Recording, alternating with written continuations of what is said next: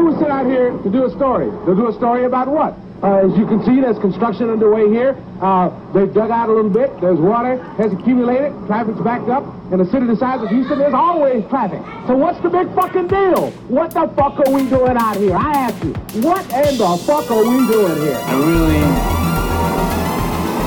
no, I really want to. I got some bad ideas in my head. I just. Cookies need love like everything does. And I will tell you, it's three agencies of government when I get there that are gone. Commerce, education, and the, um, uh, what's the third one there? Let's see. What's the purpose of the experiments? to stimulate the pineal gland with resonant vibrations. The pineal gland, why? Dr. Pretorius believed the pineal was a dormant sensory organ, the sixth sense. Yes.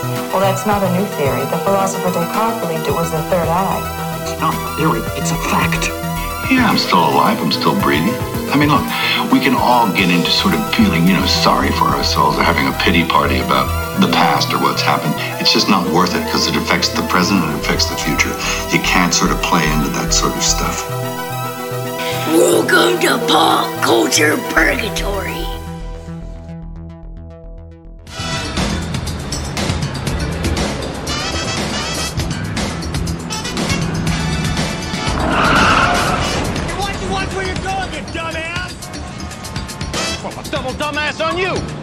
Everybody, welcome back to Pop Culture Purgatory. This is Jeremy.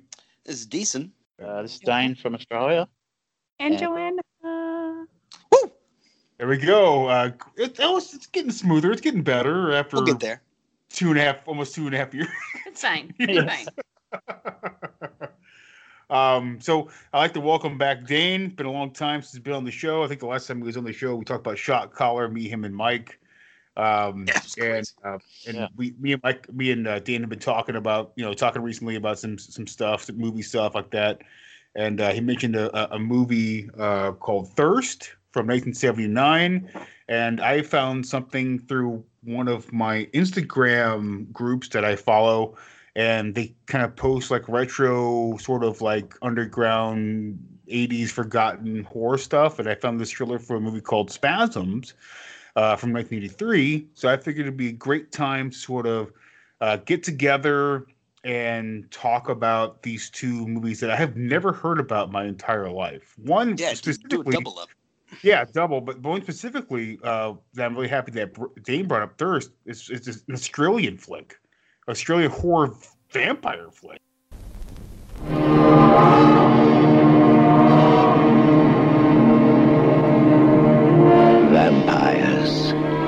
Creatures of the night, driven by insatiable thirst.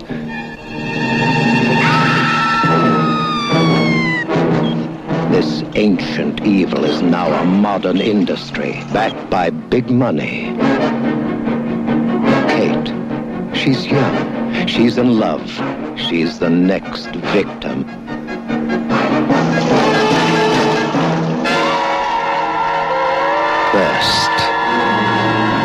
Specialists in abduction, brainwashing, and murder. Welcome to the Brotherhood, Miss Davis. Not me. Their human farm is a living nightmare where science goes mad. Thirst is deadlier than the plague. It conjures unspeakable terrors.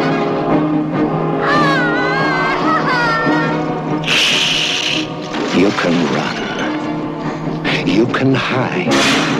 But you cannot escape thirst.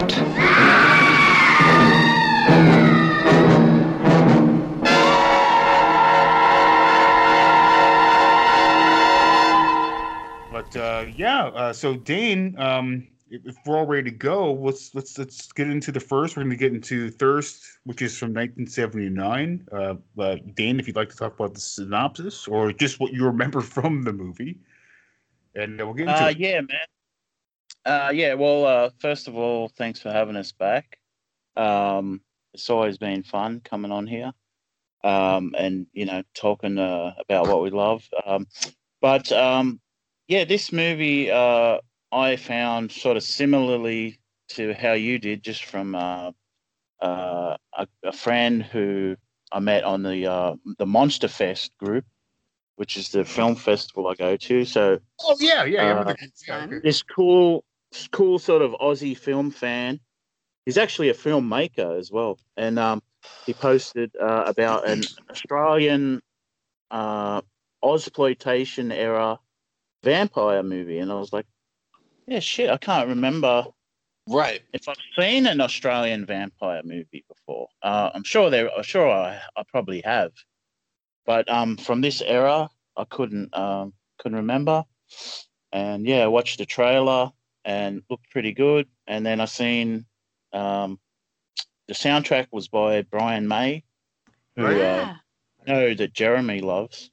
I love him. So There's a lot of Uh, Brian May isms in this in this movie. If you if you know where they're at, you, you're like, oh Oh, shit, there it musically, is. yeah. There's some Road Warrior yeah, shit. for sure.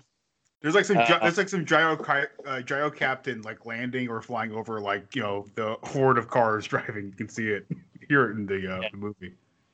Yeah, see, I, I told you he loves it. I love it. Picked up on certain uh, like patterns or to- uh, what what would you call it? Melodies in the music, but Right, uh, I'm not. I'm not that good with music, but uh, anyway, um, yeah. So uh, I thought, yeah, well, we were talking. Uh, t- I was talking to Jeremy about movies and this and that, and uh, I was um, recently watched Ms. Forty Five, which I really loved, and I was like, so. I was so uh, thankful to Jeremy for uh, recommending that to me. So I was like, yeah, I got one for you, man. Oh, So, man, yeah. we- Yeah, no shit. This 45 is a is a classic. It's a masterpiece in my opinion. It's fucking it's amazing. So I'm glad yeah, you like that it. really And I feel like a, that blew me away, man. I feel like there's a lot with thirst that kind of plays into that as well. Um, just like, uh, like it felt like I was almost kind of watching Italian horror sometimes while watching Oh, this. I definitely which I love. I love that vibe, man. Oh, and but too. like, but also like this was just like a totally different kind of telling of a vampire story to me, which I really fucking enjoyed. Oh, it's wild. I, I think. Well, I, I would even say with even some of the Brian going back to Brian May again, even some of the score sounds like Goblin. The whole like the bass, the bum bum bum. Oh, for bum, bum, sure. Like this sort of sexy, goofy uh bass, and then like there's some classical, like almost like soap opera sort of sound, like music to it. And then all of a sudden get into like Road Warrior uh, Brian May. uh, but uh, yeah, it's, and it's, this is this is what two years or or wait, Mad Max was what seventy eight, if I'm not mistaken, the first one, uh, somewhere around there. It's a little earlier than that, but like, but but Okay. Road Warrior's around the same time though, so it's like eighty. Road Warrior, I thought was like eighty one, but not anyway. But I mean, it's, right after he did that. but so the he still he still got there. all those same styles and those same influences kind of coursing through him. right, and, like, right. ha- had you not kind of said that, I, I, I didn't realize it was Brian May until um, Dane said that, and like, yeah, it makes total fucking sense now. like Brian, like Brian May, like does like he, does, he goes to like three different genres of music in this movie. There's like sexy, like uh sax with like um for like uh, uh your day, like sort of like your daily soap operas. Then he goes into like almost like a classical like score, almost like uh some some sort of like James Horner or something like that. So it's some very eerie sort of sounding like uh, something that may sound very familiar to you, like in a, a major motion picture. And then he goes into the Mad Max Brian May. So he said it's it's it's all over the place, but um, I loved it. I loved that the score. It's amazing. yeah, I agree. Sorry, Dan. go ahead. Oh no, no. Um, I I was just waiting my turn. Um, but uh, yeah, it's I noticed that too. It's it's quite a mixture, isn't it? Like um, which is um really enjoyable. Like I think I I might have enjoyed the score in this uh the most, but like there's that like you were saying, there's that sort of I don't know what it is. You guys being musicians might know better than me, but there's that sort of discordant sort of like it's like a cartoon sound almost, like bang bang. bang, bang. Yeah, yeah, yeah. it's kind of like a, it's yeah, it's Um, dissonant too. Yeah, like um, and, it's, it, um, it's it's meant to sound fucking weird. then it- it's mixed with that sort of sort of classic soundtrack style, like of, of horns and, and violin, Right. and um and a bit of then it's got a bit of like seventies sort of psychedelic sort of It does. with Spacey bass and shit. Yeah, yeah, and um, He that was some- really cool. It's He does like some ambient stuff too, like some weird like ambient, like David Lynch ambient sounds too, where like things get really serious and it's like this like this ambient. Yeah. Right. Something like that. It's like, whoa, what the fuck's going on? Like, holy shit. You know, when Lynch does like uh static lines, like in certain movies, he does because he loves like you know electricity and power lines and shit. You hear like this would be like this like long scene or several scenes of like this static ambient sounds, and uh Brian May does it in this thing, and I, this this he's a fucking wizard of the music. So apparently, Mad Max came out the same year as this, 1979. go, hey, I just had to look it up. I was like, holy shit. that guy did fucking one, two, three, four, five, five fucking movies in 1979. that's crazy. it. Uh, one of them was a TV show, but still, that's that's nuts. Still, it's fine. Yeah. Well, let's talk about the plot though. The plot is is super interesting. I agree. You and, and the plot on IMDb is pretty kind of non. It, it- so it, this is the plot on IMDb. The Okay. descendant of Elizabeth Bathory is abducted by a cult of blood-drinking, self-proclaimed supermen who want her to join them, which is basically the plot. But that's still kind of like is Kind very vague still though. well, yeah, very basic and kind of dumbed down with like Yeah, the whole is. idea of the movie. Because to be honest, there's still a lot of it I didn't really fully understand what was going on until very close to the end of the movie. like it didn't do a good job of kind of explaining what was going on. I was just along for the ride, if that makes Right, sense. right, It was a lot of fun. Don't get me wrong. And you know, it's interesting though for me. Like I, I, for some reason, I've always been very obsessed with the legend of Elizabeth Bathory. I always thought it's very interesting about this woman, this Duchess, uh, who had her. She had a, um, she had a man who was part of her husband's guard, and she had a servant um, that was hers, and they would go. They would both of them would go find virgins for her to kill and then uh, bleed into a bathtub and to bathe into to live quote unquote live forever. To look younger and I all never of even that. heard yeah. of that legend, so yeah, that's fucking. You haven't? Yeah, no, Oh, wow. No, no.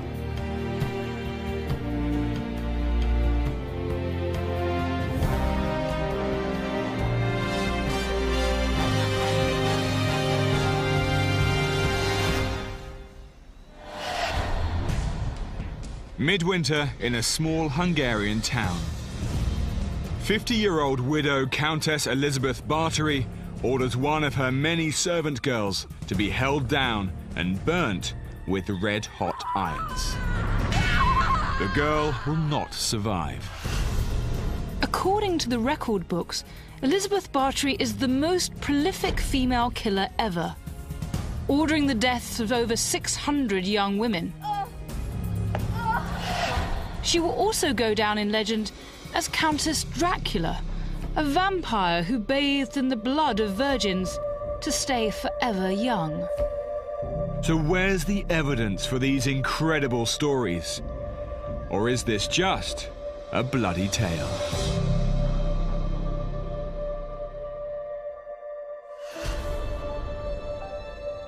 Hungary in 1610 was a kingdom divided.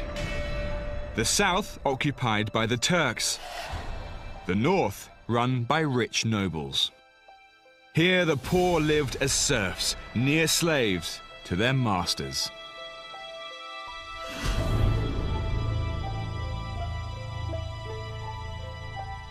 Today, Hungary's National Museum holds precious relics from that time. Amongst them, hidden from public view, is a portrait of the most famous of the great Bathory family the Bloody Countess herself.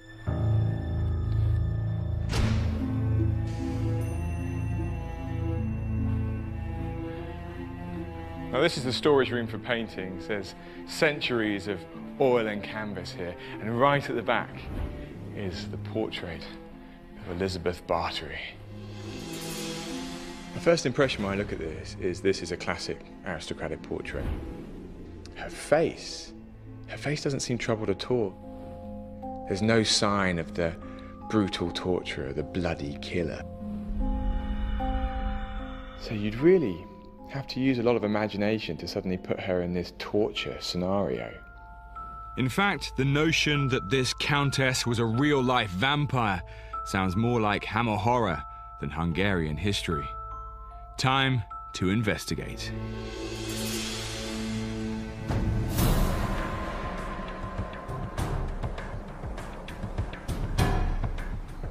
Elizabeth Bathory was born into immense wealth.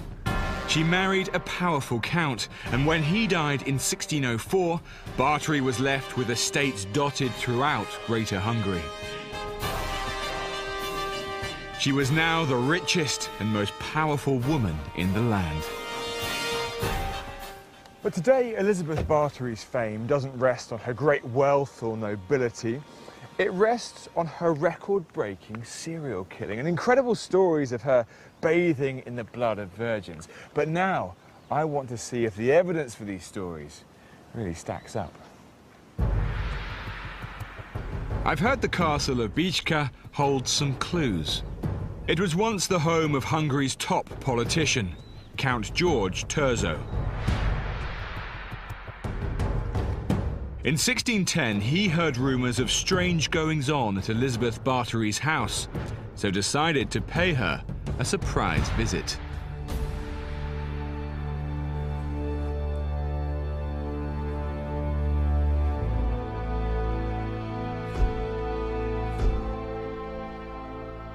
Now, this is an absolutely fascinating document. It's written by Count Thurzo, and it's to his wife. He talks about when our people went to where she was living, he says, uh, they discovered a dead girl at the house and another one with wounds and dying from torture. And another one who was imprisoned, who that damned woman was keeping for torture. So this is incredible. This is something he has seen. He has written it firsthand. And this is the original document right here. Okay, we don't quite get bathing in the blood of virgins here, but this is very, very strong.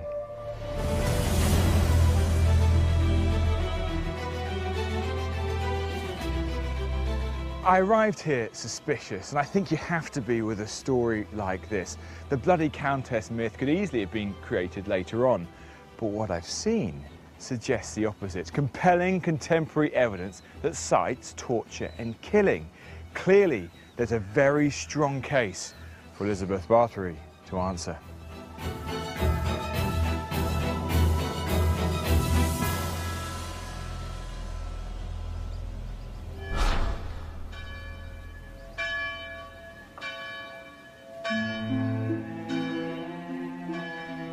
Thurzo's famous raid on Elizabeth Bathory took place in this village 400 years ago. Today, most of Bathory's alleged House of Horrors has disappeared. But historian Dr. Graeme Murdock took me down to what remains the cellar. Here at the crime scene, Bathory's servants were interrogated, and they told some incredible tales about their mistress. She's accused of ordering that some servants were left out in, in the snow, were covered with cold water, and left to freeze. And there's a range of other things involving uh, fire, involving uh, hot metals that are pressed against young girls' flesh.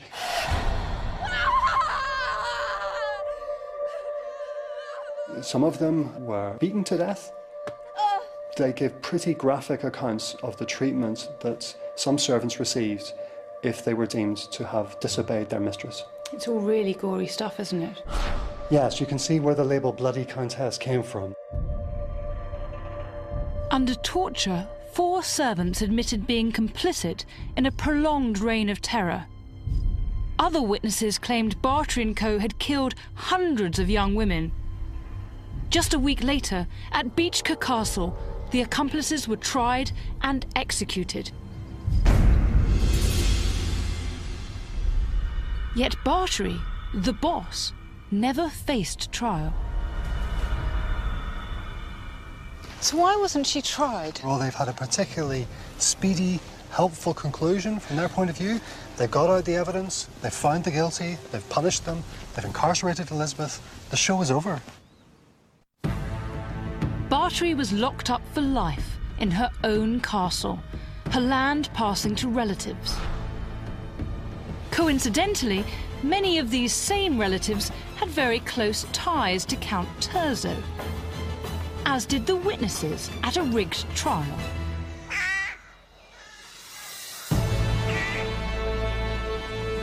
We know that all those people had something to gain from getting rid of Elizabeth Bathory. And that must make us suspicious about their motives and about the veracity of the stories which emerged from the trial. So, should we distrust the witnesses' claims that Bathory slaughtered hundreds? If we look at the uh, evidence of those who were convicted, they come up with the numbers 30 to 50. So that must be the outside estimate. Graeme thinks the record books have it wrong, and so have writers who claim Bathory was a real life vampire. And the notion that Elizabeth bathed in blood in some effort to preserve her own beauty or in an attempt to stop the aging process. This has absolutely no foundation in contemporary evidence, but makes for a very good story. The fact that the evidence against Bathory was obtained under torture and that she herself wasn't tried means that there are these huge gaps in our knowledge. And where the gaps exist, myths have grown up to fill them. Yet I wonder if we should go even further in our myth busting. How much of the evidence against the bloody Countess can we really trust?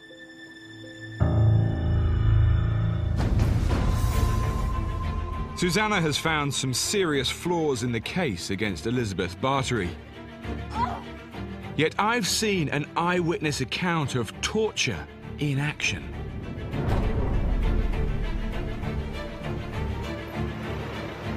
To make sense of the conflicting evidence, I'm heading to the Hungarian National Archives.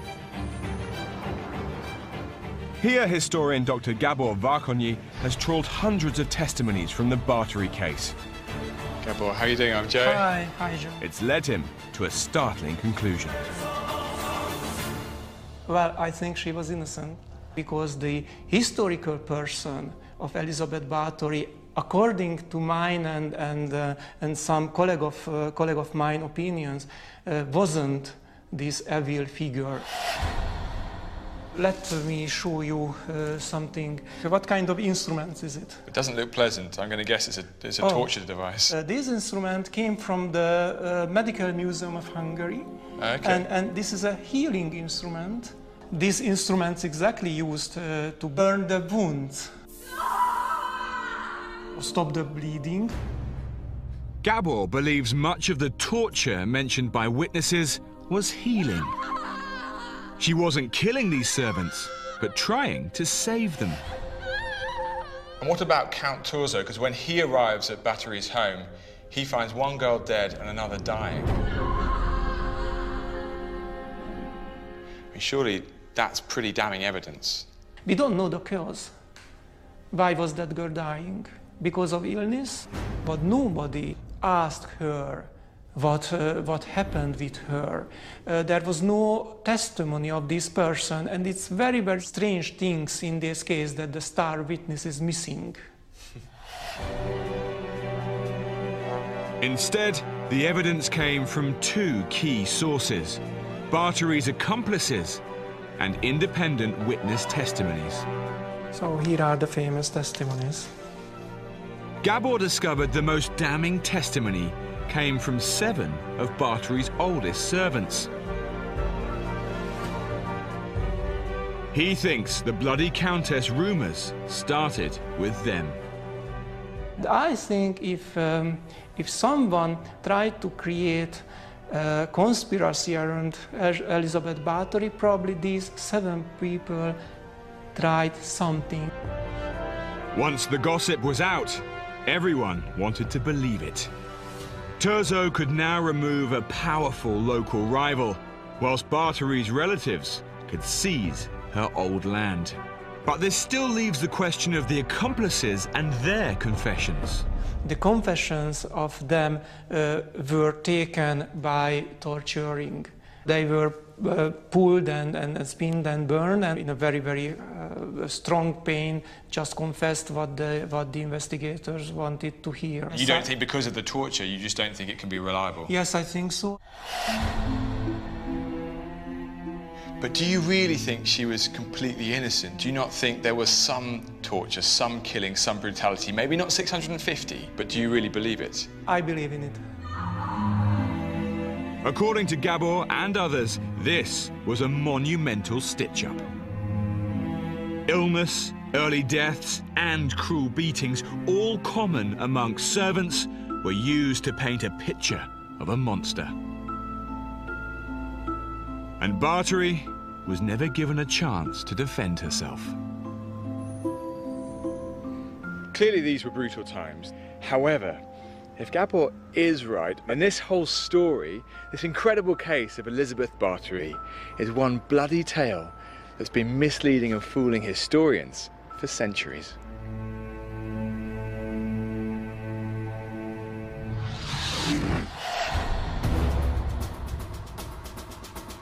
Brand new Bloody Tales investigates Europe's dark arts next Monday night at 8. Stay tuned for a nail biting. Insane, but also Yeah, the um, medieval times. Um, She wasn't Germanic though. I forget what the what, Yeah. what race she was, but her. Well, I feel like we're getting into like the talking about like how Hillary Clinton eats babies type of shit. Like it, feels like No, that level of stupid It's true. insanity. It's a true story. It's a true story. this part is a true story. There could there's definitely some muggled uh muggled sort of uh history there here and there, but like uh for the most part, um because I've I've listened to a lot of things about uh Elizabeth Bathory. I think she you know there were Elizabeth Bathory's also one do you guys remember this? I know Joanna probably definitely doesn't remember this, but like do you guys remember the McFarland you know, Todd McFarlane line where it's like twisted fairy tales or some shit. You guys remember that? No. where it was like weird uh they weren't action figures they're like models you could set up you put on your shelf i had a couple i had a couple of uh i had two of the john carpenter's things uh but they were they had they like did like uh they did like red riding hood and they did like uh uh peter pumpkin eater and sh- weird shit like that. But they did like uh vlad the impaler uh, then they came up with Elizabeth, Elizabeth Bathory, and she was like in a bathtub with like virgin heads floating in in, in the bloody uh, bathtub with like uh, a hook with a virgin hanging over it shit, which is really gross and just if you were like gross and disturbing like I was, a weird person back in Hot. 2000. Sorry. Um, Yeah. I thought it was Uh, really cool. I find Um, it attractive. So um, for, me, for me, I always thought Elizabeth Bathory was a really int- like I love that idea. Uh, uh, recently, Danzig put in a movie out called Verotika, and he tried to do that, replicate that. Um, in the final segment, which he failed um, fascinatingly well, in my opinion. He did a great job failing. It's a lot of fun. Uh, but um, yeah, I was an interesting character an interesting legend, and uh, her husband was a general, and uh, the townspeople sort of what I remember about the legend, the townspeople sort of found out what she did, and they uh, when her husband came back, they put her on trial, and instead of killing her, they basically walled her up in a room of the castle, and she died in that room. She's Hungarian, and it's from the Ah. 16th century. So 16th century stuff that was going on. Um, I feel like everyone was a little bit crazy. Right. They Right, I all mean, you believed know, in I like mean- bloodletting and all of that jazz, and Right. then at the same time, all of your different humors that you had, and He's Got a also fever, very Let's cut his fucking forehead. correct. it, was, it was very intense at that time, so I could see how they would believe in that. Oh, you're a virgin. Oh, no, Typically, you- if you're a blood is pure. virgin, well, if you're a virgin at that time, you are like 12 to 13. sure. So you are young and you look beautiful at that time because you're married off at 14. And she killed a bunch of her maids. Yeah, Fourteen if so they're lucky. correct. By the time, Like by they the did all time you're 15, you got no teeth. Correct. yeah, and, and I, you've had four children. Elizabeth Bathory was very young. Actually. It's She's very young. So she's like in her like late twenties, probably. I think. Yeah. Uh, so but, uh, she was yeah, a bit of a Go bit ahead. of a go- bitch. She was a bit of a bitch. Yeah. yeah, she's a bit of yeah, a bit of an Agreed. ass. Yeah, yeah. and she died very young. She died at like 50. So Oh, 50. I'm way, Yeah. way off. Okay. But she's pretty young. I mean, that, that gets very old for that for era. that time, She's- but she still, was- she was.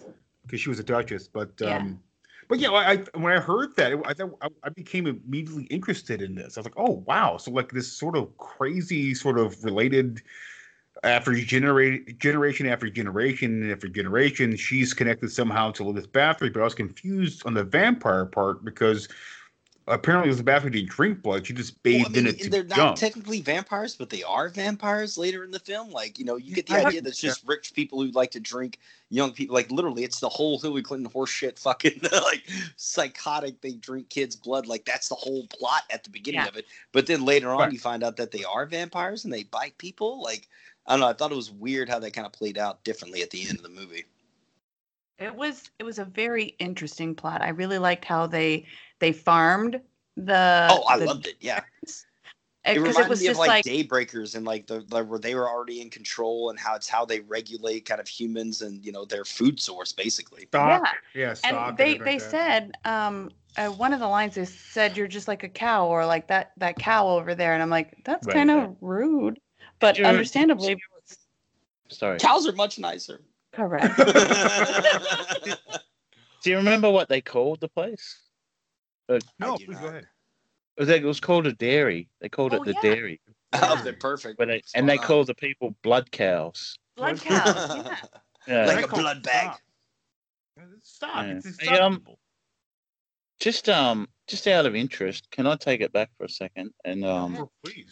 ask? Um, I was listening to your previous episode, and um, can I ask Joanna because um, you seem like pretty well read. Um, do you think um, Elizabeth Bathory had any um, sort of uh, inspiration in the vampire myth in like literature? oh she could have Um, i believe i'd love to read something about it i read uh i got into like the kings and queens and stuff like that in um england obviously because we don't have those. But um into the the what do you call it?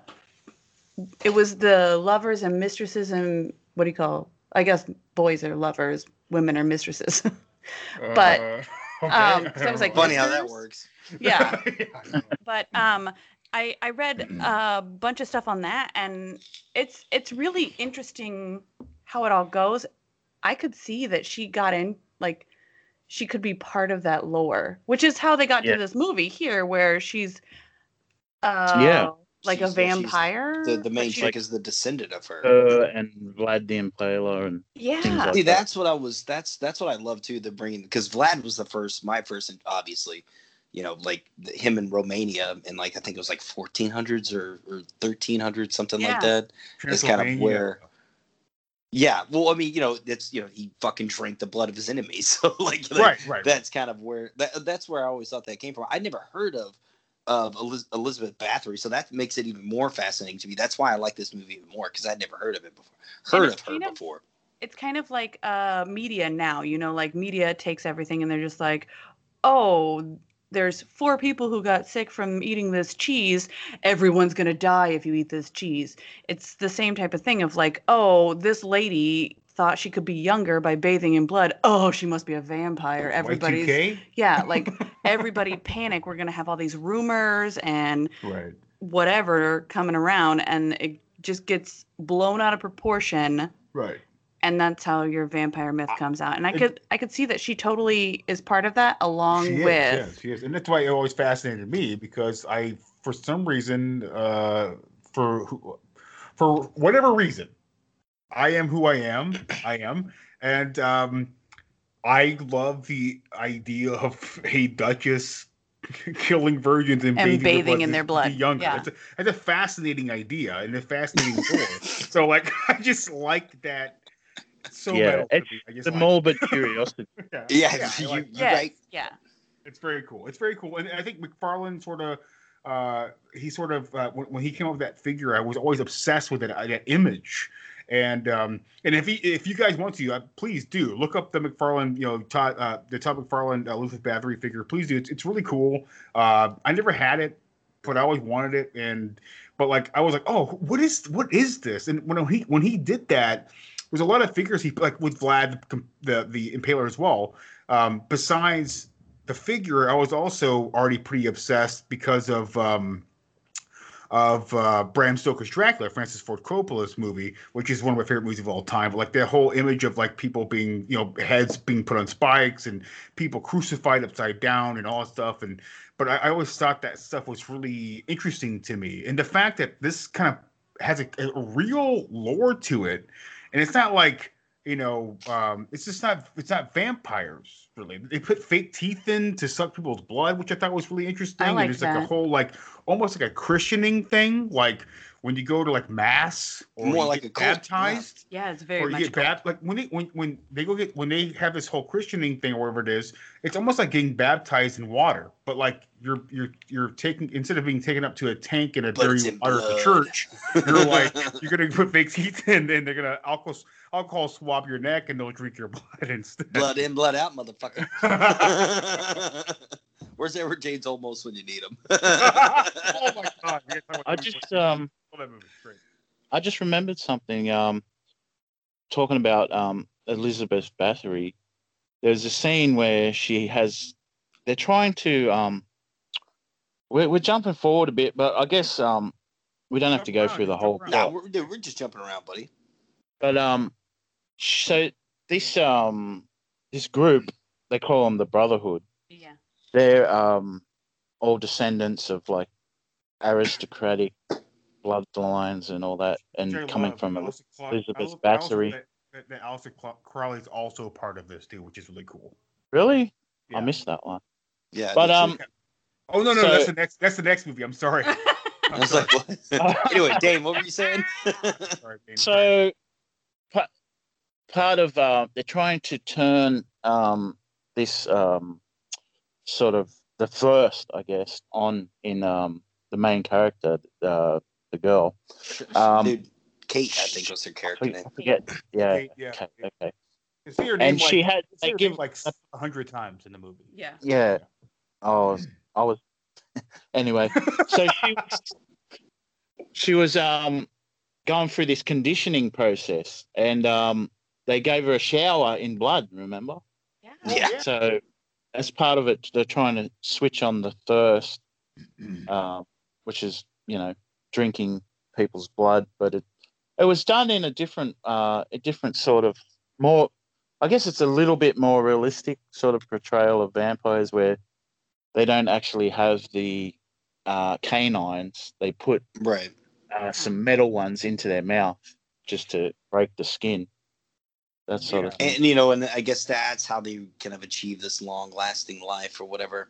It's like a Um, but but it's like still different from retainer- act. It's like a retainer or some shit you put in your mouth, you clip it into your gums or whatever. yeah. The old uh, vampire retainer. Name of the episode: Vampire Retainer. Okay. All right. But, Um, um, um, but also, I, I really fucking I, I have to talk on how great the main actress was. Um, Chan- Chantal I love uh, her. Con- She's- Contouri, I think is how you pronounce her name. She was Yeah. fucking fantastic in this movie. She's fantastic. And not Yeah. to make it banal or anything, but her hair the entire time looked great. Like, I don't know, if I'm a Well, panicked she's- she's- person, I'm gonna look like a hot mess. Panicked. you know, the, the, the, another interesting part too. The actor, you know, we have we have Henry Silva in this movie, and Henry Silva is, I think he says like maybe like, I don't even know, like maybe three lines the entire movie. They're very short, But he's and in a lot very of scenes. Yeah. and he's very subdued. This is not the wild Henry Silva I've seen a lot of Italian explo- exploitation flicks. He's so subdued in this movie, which is which is fun to see. But he's always got that fucking wild smile in every scene. He's like he's just fucking crazy. Like, oh yes, please, you know. Um, I found him quite beautiful oh yeah, he's, he's great. in a creepy way. Um, is that no the, afraid, no afraid of prostitute, but it's, he's getting it. And it also has uh, David uh, uh, David Hemmings in it too. And David Hemmings, who's the his doctor. Oh, I forget his name in the movie. but He's he's he's the guy that helps out uh, Kate later on. Like he's the guy. Foster. he- yeah, all right, Dr. Or Parker. Fraser? Frasier. Frasier, that's that's what it is. But he's in. If you guys ever seen D- uh, Deep Red, he's the main character in Deep Red. Uh, the guy who he's a bard. He's kind of uh, he's about to go back to his apartment, and he goes into the uh, the diner, and he hears like a murder happen. It's his friend, and he's trying to. It's a Dario Argento flick, and it's an awesome fucking movie with a medium. Fuck, it, it's please, if you guys haven't seen fucking Deep Red, please go see Deep Red. That goes for all you guys. Well, Joanna has seen it. She probably doesn't remember it. I but, don't remember. Um, but yeah, uh, or Profondo Rosso, whatever you want to call it. It's a, the Italian version. But like, yeah, he's he's a great he's a great It's been actor. so long since I've seen those. I'll have to check it out though. Uh, interesting. Also interesting is that uh, uh, we have two char- we have two actors who played in Gladiator, the the Russell Crowe flick. Um, Really? Yeah, we have we have David Hemmings who played Cassius in Gladiator, and we have um, we have uh, uh, uh, uh, oh god, what's his what's his name, Mike? I can't remember. his Well, in the next movie, Oliver Reed plays. Oliver, yeah, he Oliver plays- Reed is also Oliver Reed is the guy who releases Maximus because he takes him in as a slave. So they're He's both- like his owner or whatever. Yeah, Yeah, he's- he's, the trainer or whatever. And Yeah, yeah, fighting. Oliver Reed trainer. died before that movie was even finished filming too. I know it's the last movie, but like uh, it's funny that I thought it was interesting that we both have two actors that were in Gladiator. Uh, Are you talking about both um, movies. Max Phipps? I'm sorry. Was you talking about Max Phipps? Max Phipps. Was that the name you're trying to remember? Oh, the character's name? I have no idea, man. I have to fucking look it up.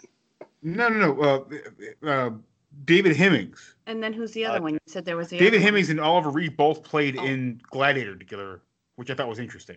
Oh, okay. The Ridley Scott flick with Russell Crowe and uh, Yeah, uh, yeah, I remember. Uh, but I thought it was interesting they were both in that movie together. So Yeah. Hey, while we're on it, can we talk about the actors a little bit? Yes. Sure. I'm down. Yeah. Sure. Um, it was good to see Max Phipps. Um, he was in um, which one was he? He was like the creepy sort of older vampire. He was Mr. Um, Hodge or whatever. Yeah. He was in um, Road Warrior. Road Warrior. Yes. And, um, he's the toady man. He's the, give me the boomerang, man. Catches it, and its fingers off. um, he was also in the, the Cars That Ate Paris. Played a pretty good role in that. Yeah, which is Have you awesome. Which seen he also one? recommended to me. Yeah. Yeah, that's just sort of uh, slightly inspirational, inspirational to uh, Mad Max. And um, I seen him. Oh, I don't know if I should recommend this movie, but I've seen one of the most violent movies, an Australian movie recently. Um, one of the most violent sort of. It's really depressing movies about um, uh, abusive prison guards, and he was in that, and it's called Stir. And um, it's also got it's also got Bryan Brown. 1980. Um, yeah, uh, yeah, around that time, sometime. It's And um, he um, in it, it's like it really shows what it would be like to to be um, in you know in a really abusive system. Like if you imagine getting uh, beaten with uh, by about five coppers with um, you know those little batons that are about a foot long. Oh yeah. it Right, sounds- right. Sounds Blackjack very or American. Some shit. They just get them and they just hit them like two hundred times with these fucking batons. And it's like, ah. Yeah, Bryan Yeah, Brown's man. awesome. He's he's, Bryan Brown's got that face, man. You always remember that face of Bryan Brown. Yeah. It was a good movie, but very depressing. Yeah. uh, but um, and also noticed um the guy. Do you since we're doing uh, exploitation, have you guys seen Patrick? I'm sorry. have, you heard of a movie called Patrick? No, I haven't. haven't. Oh, that's a uh, that's another good one to recommend to you guys and um, to the uh, listeners because uh, that's an Ozploitation classic. Um, the actor from that is in it, and um, I noticed like a lot of these actors I would call, I was giving them names in my head, like because they look like other people. Here's a guy, sort of looks a bit like um, oh, what's his name, David Patrick Kelly. Uh, he didn't have that many lines in it, but um, he he plays this guy um, that's in a coma. It's like a crazy Page Patrick. Patrick. Yeah, yeah. so the movie is called Patrick, but uh, it's worth watching. He's he's in a coma, but he's sort of got ESP abilities. Yeah, you should definitely watch it. It's awesome. Patrick is great. Yeah. it's like the, the the the nurse. There's a nurse that comes in. He like he fucks around with like uh yeah I I, I yeah yeah. It's a, there's a shitty sequel than the 2000, but Patrick is a cool movie. It's really good. Yeah, man. I love it, Dan. Dan, we get we got to talk about Patrick in the sequel one day. I'm on the other podcast, man. Fuck, let's do it. Yeah. It's got one of the best jump scares of all time as well in Patrick.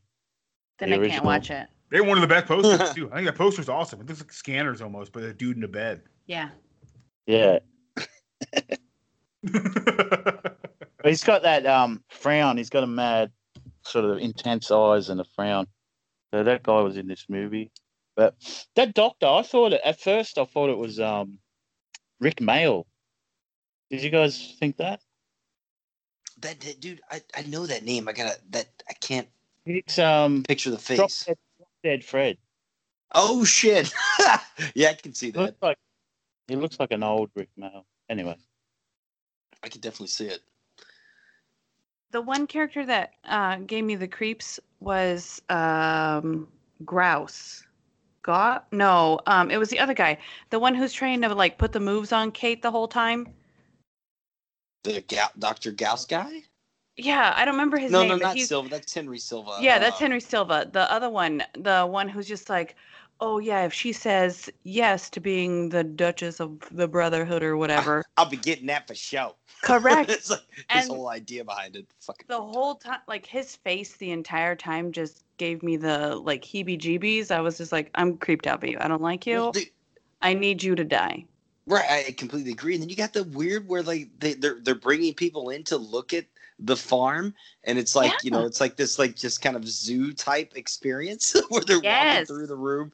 Every like that that shit just kind of blew my mind. And so it made me kind of like the movie a hell of a lot more. The the whole farming aspect of it, and they're acting like this is just you know this is this how it's gonna be. It's gonna be fine, and it's just so nonchalant, creepy as fuck. It is. It's so good though. I agree. This I movie gotta definitely. say, oh, go ahead, Mike. No, I was just uh, this movie was definitely. I enjoyed this movie far better than I expected to because I didn't really know anything about it based off reading the the um, synopsis and then watching it. Like, yeah, I really enjoyed it. You got blood milk everywhere. everywhere. Um, so I wanted to mention this. Uh, you know, we talked about we talked about the uh, the score and um, and sort of the the really interesting sort of synopsis and plot of the movie. Uh, one of the biggest things I think that this movie has is cinematography wise. This movie's beautiful, man. It's beautiful. This thing looks great. Like the way it's also edited super well. There's some great edits in this movie. Um, especially with like Kate trans uh, transporting sort of or transitioning from like young Kate to old Kate, or Kate walking to the spiral staircase and as she goes up, she's young Kate again, or she's young I Kate. agree. Yeah, it's all, that's cool. Um, I like My only complaint on on that part was like, even though I love this movie, it it felt really fucking slow for a movie that was only an hour and a half long. Yeah. You know what I It's a mean? slow- like it's a slow that was that was my that was my only complaint with the movie. Yeah. that's mine too. My only my only problem is that it's this. It's not a real problem. My only complaint, I guess. It's not like I hate saying that because some some other people may find the pacing perfect. You know what I mean? For Right. me though, it just felt like off. Yeah. Like it wasn't Uh, was it sorry. too slow that it like made me feel like I should jump on Instagram or do something else. It else? felt like but I it was watched like a two like and a half hour movie, but it was only an hour and a half long. yeah, it felt pretty long, but it was it was still good. I really enjoyed this movie. Me too. you, I, yeah, I lo- I loved it way more than I expected. Thank you so much, Dane. and it also reminded me of a little bit of like uh, Logan's uh, Logan's Run with the whole like um, uh, the cattle, sort of the people that are set up to to be uh, you know I don't know harvested for blood. Uh, in a way where like you know, there there might be so, like the way they're dressed and sort of how they sort of walk around, even though the people in Paradise and Logan's Run are way more happy because they may, maybe one day they'll get. Well, I mean, they all know they're dying at thirty, yeah, or whatever it was. like this, it kind of feels like like uh, it's like a more depressing, a more depressing version of Logan Run because they these people all know what they're going through and what. Well, it seems like they're drugged too. I always get that vibe in this movie that they're like they, they didn't like they seem out of it and disconnected from like it feels like something was going on there. Well, when they first take them, take uh, Kate by the pool, and they're like showing her, and she's like, "Who are these people?" And they're like, "Oh, you know, they they live here, and look how happy they are." And I was like, "This is where you run because these people look so unhappy to be at a pool. like they're sitting in their swimsuits, just sitting and staring into space." And I was like, no one here looks happy at all. I don't want to live here. Or like the old dude getting the blood sucked out of his neck, and the the, the the girl just hits the the nurse lady. She just smiles and looks at the poor bastard still getting his blood sucked out of his neck. Like Called her a what the moral fuck? bitch. You a moral bitch. It's just yeah, it, I I love that level of insanity. You know, Oh. she's like she's like the nurse from One Flew of the Cuckoo's Nest, like on Mm-hmm. LSD and like PCP mixed together. Mrs. Barker creeps me out. Yeah, she's her fucking smile the whole time where she's like, "Okay, we're gonna do this now," and she's got that big wide smile, and you're like, "This woman is fucked in the head." Like I don't even know. She's insane. Yeah. Funny you mentioned uh, One Flew Over Cuckoo's Nest because I thought she reminded me of Nurse Ratched a bit. That's Yeah. exactly what I meant. That's like- exactly what I meant. Yeah. But way, Yeah. way more sadistic. Which is a hard fucking Even thing worse. to top. But um, Especially if you read the book. thinking, I kept thinking there was going to be a, a, a scene like where they they find something in the water, like um like a drug, because they were so docile, all those blood cows, you Right. know. Ah, I see what you mean. that Yeah. might have been, yeah. It- it- I thought, um, did you? I thought this movie, like, you know, with every sort of like vampire or werewolf thing, they they have a sort of um, some metaphors and s- s- symbolism. Um, I thought it sort of played on the creepiness of rich people a little Yes, bit. Yes. absolutely. Yeah. And secret societies. Um, I mean, the guy says it's like You know. the last er, er, er, aristic, you know, aristocratic way. it's this fucking and- drinking blood. They're like, aristocrats, and they think they're better, so they should be have. They should be have. They should have, um, like the Well, apparently this is what superpower and better. the youngness and all of that jazz. Whereas the people who are the blood cows don't deserve any of that. They just deserve to be drained. Like Yeah. if you're the working person and you deserve to be drained. that's drained. a literal. It's a literal representation of America right now. Like literal. Correct. yeah. deserve to And be in most countries so in general, the one percent run everything, and Yep. it's based off the blood of all of us. Right.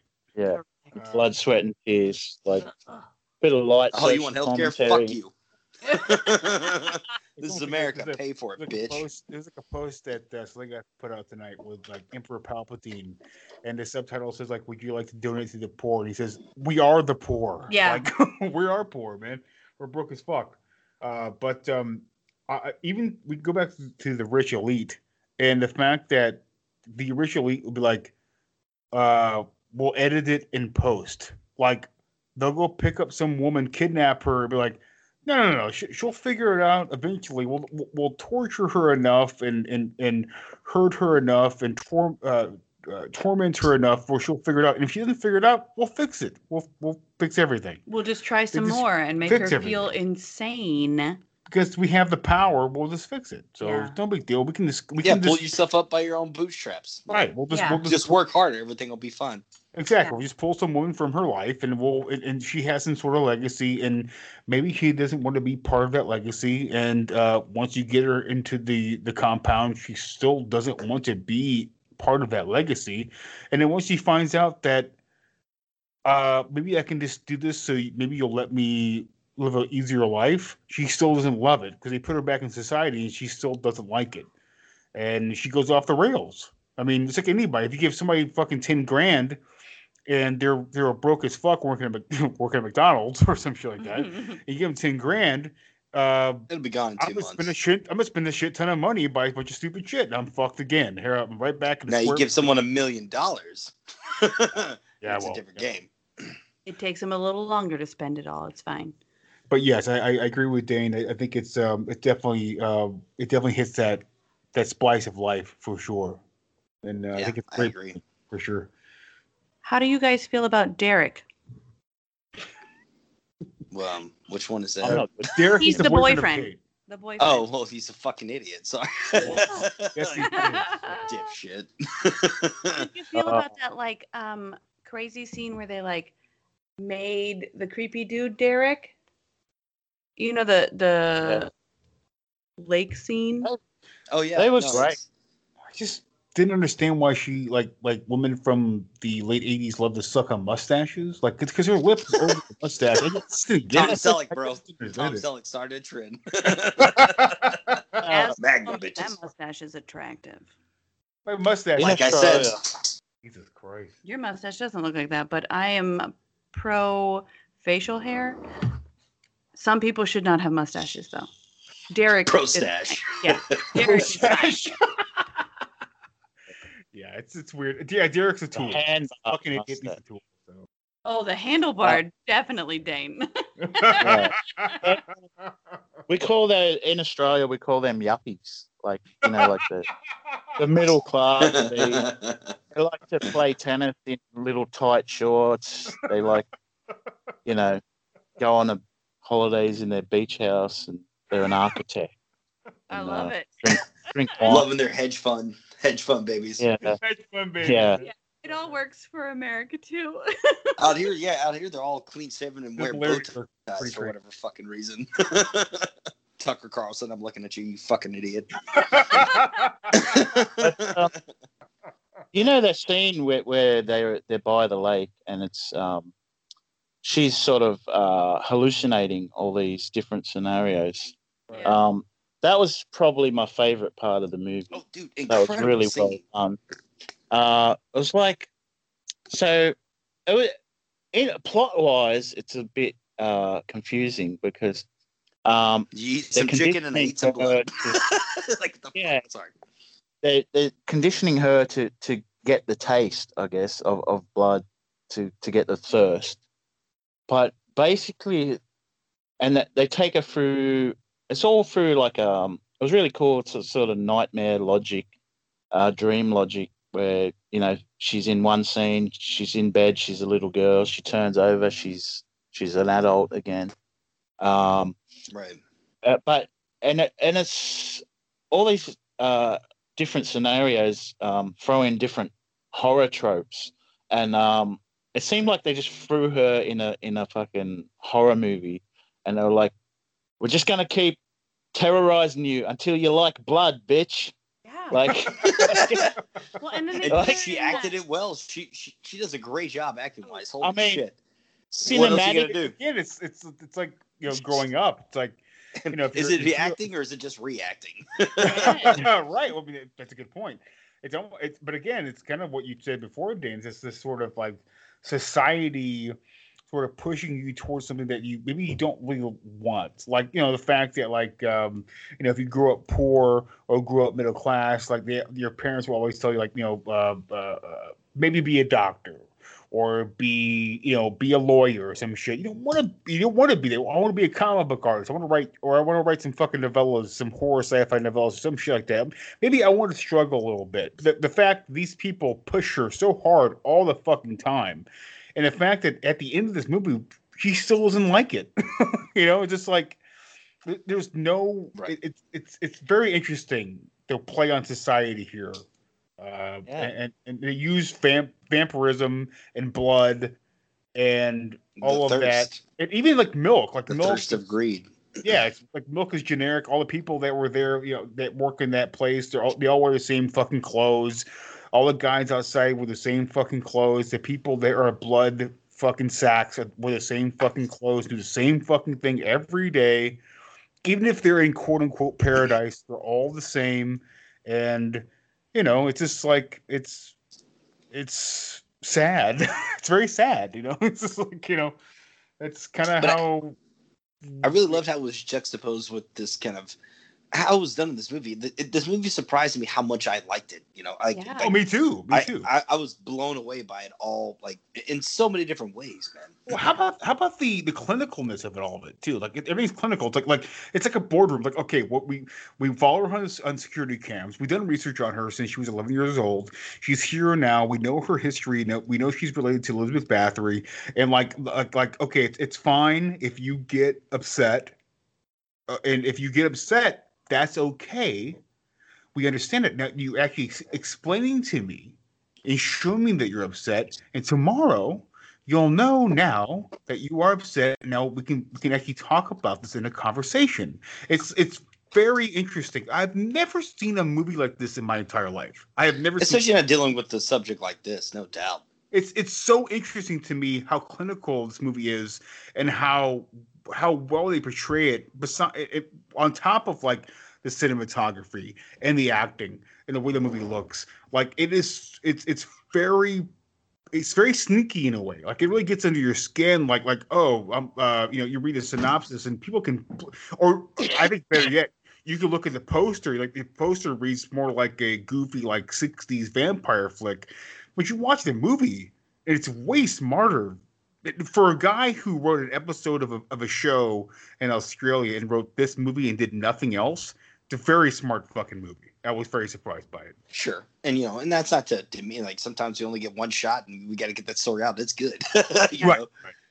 But you know, I, I to, to me my my favorite part about this is honestly the main character's acting. Like this girl is incredible throughout this entire film. Like I agree. Just it blows me away with kind of because honestly, you know, it's it's like you said, it's it's so incredibly well written at the same time, but it's also kind of nonsensical at times. Like Right, I kind of get lost and really like what the fuck, you know, like all of a sudden I'm showering in blood, you know, or just water, but now it's Right. blood. Like, the, like ha- the room it- is the but I room is, love- room is crumbling and books are falling off the wall is crumbling as i move across the wall Sure. something is breaking through the doors which i always thought was like her crumbling of like mentality and like her and see, I question. agree. I think it's more of a mental kind of aspect to that. What Right. are you saying, that Dave? was that was my favorite scene.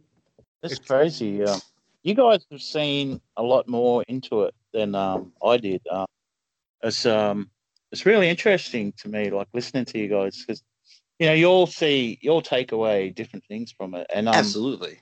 really, I'm really um, I'm really happy to hear that you guys enjoyed it a lot. You know, I I fucking really liked this it. movie. I didn't. I, I didn't think I loved it as much as you guys, but um, because there was some stuff in there where um, at the time, a lot of things at the time it would have been pretty shocking. Where um, and it's a little bit more tame these days. You know what I mean? Like, oh, of course. Where where Man, I, don't, blood- I don't i don't i don't love it But in '79, yeah, that's no, like that's got to be the Australia's like Psycho, a shower in blood. You know, yeah. at least in The fact is- '79. the fact that we came out in 1979 and have we have quote unquote vampires using fake teeth that's pretty revolutionary in my opinion in the vampire department like that's pretty different i've never seen Yeah. like that before in my life. Original.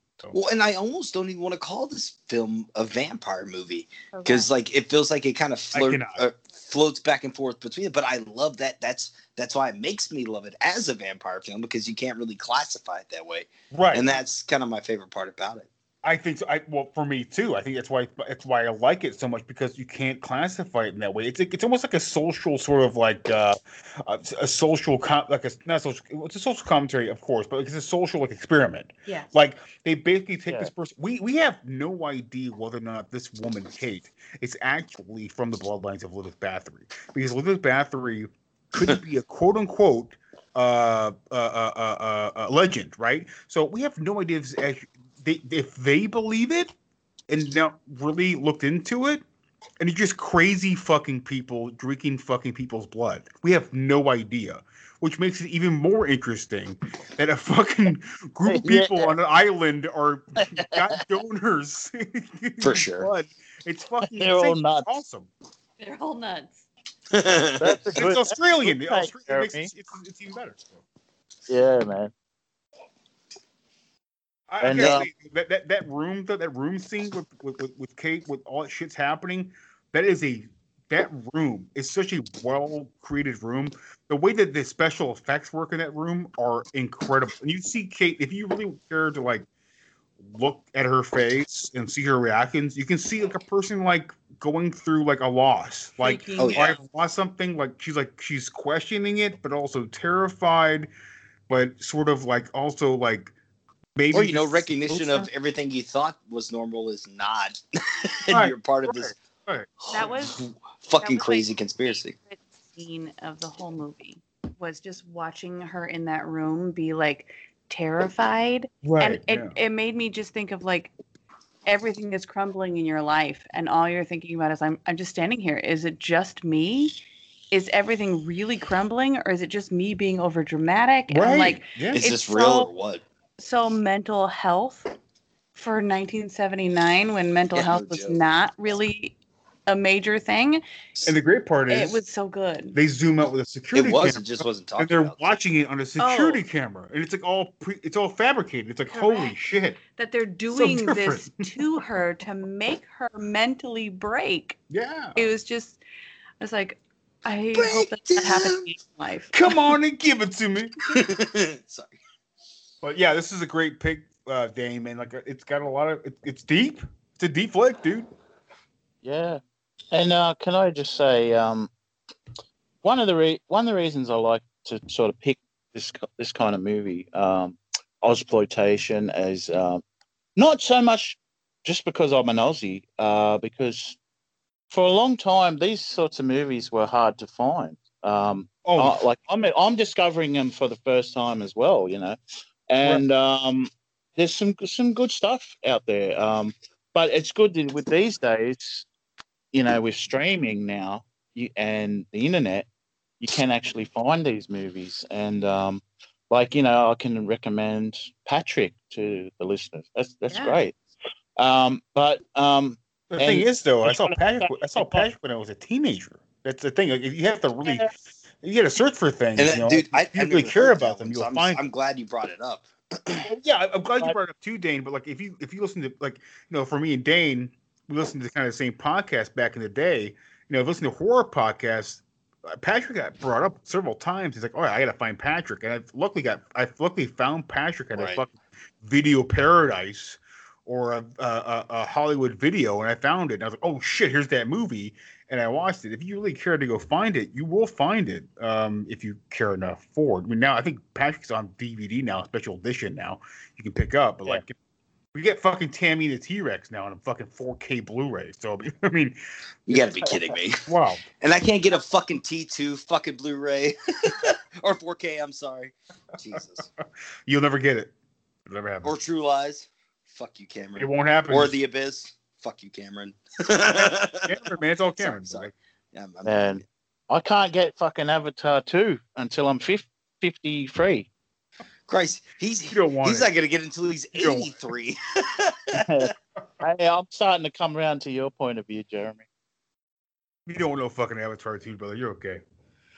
Uh, but this this this is a great flick. I was surprised by it. It looks incredible. Amazon Prime has this thing. It is a it's beautiful. I mean, I know it's not Yeah, it's I a know great it's the highest definition, but like this thing looks fantastic. I mean, the Hey. Australian landscape looks beautiful. We have our main character, Kate. Uh, she's sometimes Australian, sometimes American. She's a Greek actor, a Greek, a Greek uh, person, um, but she's beautiful and she's fun to watch. And she reminds me of a different actress too. But um, you got you got Henry Silva in there, and he's very subdued. But like, this is a fantastic. The fact this movie looks like it's a it's a hundred million. It looks like it's a fifty million dollar movie. It looks so good. Like all the, the, the way the camera moves, the way it's edited. Um, you know, I'm talking about like fifty million dollars from like in, in 1979. I'd say five million dollars in 1979. Okay, sure. Because that's a whatever. shitload of money Yeah, then. yeah. It just looks amazing. Like the way it's edited, the way it's filmed, the cinematography, all cinematography. about it looks amazing. Like the, that that whole like um christening scene reminded me a lot of like ninth the ninth gate, the Roman Polanski movie, which I love. It's probably my one of my favorite movies of all time with Johnny Depp. Uh, but um, it, it, it- all that stuff looks really amazing. And uh, Dane, I wouldn't have never fucking. Wa- I've only seen the ja- the the Japanese thirst from like 2012. Nine, 2009. 2009. Okay, yeah, which is a great flick. Uh, but um, this was an awesome fucking movie, dude. Uh, and thank you so much for fucking bringing it up, brother. Absolutely. No worries. And can I just say it's on Tubi in a really good uh, HD copy as well. Badass. Nice, nice, nice. Yeah, I fucking, I mean, I, Yeah, I no really enjoyed it. man. No Don't worries, go to. YouTube though. Dane's right. It's not on YouTube anymore because I went to go watch it on YouTube today. It's gone. So go to go to Tubi or go to Amazon Prime. It's there. Let's move on to spasms.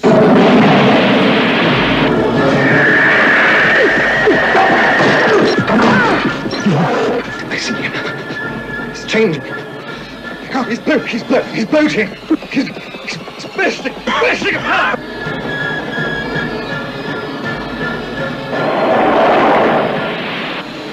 An experiment in telepathy leads scientists to a primitive Pacific island where a new source of evil is discovered, captured, and transported to the civilized world. Hey, what are you doing? I know what I'm doing.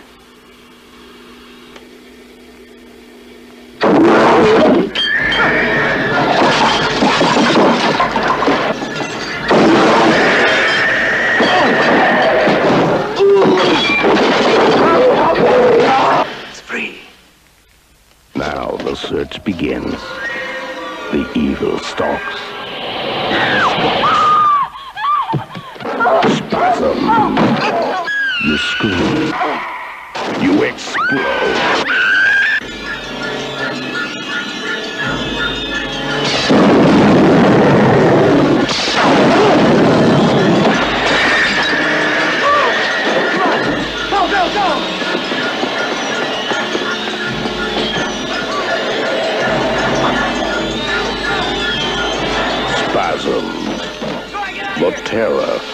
Is out of control. is a movie that I found on I was on Instagram, and they uh, it was a it was a, 80s uh, 80s cult classic channel or whatever. And uh, I saw the trailer for it, and I was like, "Oh shit, this looks amazing!" So yeah, Spasms from 1983. Uh, so Which gig- I'm still blown away that Peter Fonda and fucking Oliver Reed are in this movie. Agreed. It still baffles me. I think I think Peter Fonda, is, even in his grave, is still baffled he was in this movie. But I uh, disagree. Peter Fonda was in a bunch of crazy fucking movies back in the Yeah, day. but he didn't seem to be excited or interested at all to be in this movie with a gigantic snake. But, anyways, uh, a gigantic serpent is captured on a remote island and shipped to an American college for experimentation. A British millionaire and an American scientist find themselves in a hotspot pursuit of oh, continue. um, see, uh, pursuit of the beast when he escapes from captivity and starts to kill innocent people. There's the synopsis. I had to continue to the next page. So, um, but yeah, uh, this movie. I want to first start off and say that there's a a it's a big serpent. fucking snake, basically. right, but I want to first off and say the serpent theme is done by fucking Tangerine Dream. Uh, Tangerine Dream did this, uh, this score for Legend, the American version of Legend. Uh, Tangerine did Tangerine Dream did uh, To Live and Die in L.A. Uh, Tangerine Dream's awesome. It's a, they're a great band. Did a lot of awesome scores, and uh, we also have uh, Dick Smith did the makeup effects in this movie, and Which are great. which are fantastic. Amazing. Uh, Dick Smith is the man. Dick Smith is is a, a, a great makeup artist, uh, and I want to just I want to just talk about a couple of movies that Dick Smith has done, just so if there's some younger viewers, some people, or even the viewers just listening, viewers, wow, listeners that listen to the show can go out and find, you know, learn more about Dick Smith. 'Cause I think Dick Smith is an amazing, amazing person. He's passed away sadly a couple years ago, but like, um, the fact that this man worked on spasms is incredible to me. Uh, but uh, yeah, I want to mention a couple of those uh, things that he did. So I will mention that The Exorcist was the first thing. Exorcist, he did uh, uh, not the first thing he did, but it was the big, the big, big thing. That's where he made uh, uh, Max von Sydow look like he was like 30 years older. And I always thought that Max von Sydow was always 60 years old, even when I was a kid. But he Wait, grew wait, up what movie? in The Exorcist. Oh, oh, oh, yeah, I got you. Max Fun. Fuck. Oh, sit out, dude. That guy's fucking. Yeah, got you. Yeah, Sorry. but Max, but Max von Sydow at that that movie was he's only 44. And then the fact is, he, he looked 60 years old to me when I watched that movie when I was a kid. Even as I got older, I was like, oh, an old man. Dude, that's how I always felt about McGonagall from fuck, you know, and seeing her in Hook as you know as Wendy. It's like, oh my god, she's like ninety years old. Then I, I Right. see her fucking thirty years, twenty years later in all the Harry Potter movies. right. Crazy. Um, he did he did the Godfather makeup uh, for Marlon Brando. He did Godfather makeup in Godfather Part Two. He did the Stepford Wives. He did Marathon Man, The Sentinel. Came back for Exorcist Two. He did uh, the Deer Hunter. Altered States, Scanners, Nighthawks, which is an awesome movie with uh, Stallone. I think Rutger Hauer's in it too, and Billy Dee Williams. Cool movie. Um, the Ghost Story, The Hunger. Uh, he did Spasms, and then he did Amadeus after this movie. Uh, Which is F. Murray Abraham, and the old man makeup is amazing. Uh, Starman, Carpenter flick, Poltergeist 3, uh, Tales from the Dark Side, the movie that we will all talk about eventually. Um, Death Becomes Her Forever Young. And the last movie he did was House on Haunted Hill from 1999. So, oof. Yeah. but um, Um, special effects I still think it's hilarious So- that he went from Spasms to a, a, a- literally an Academy Award nominated movie with Amadeus right after that. That's crazy. That's awesome.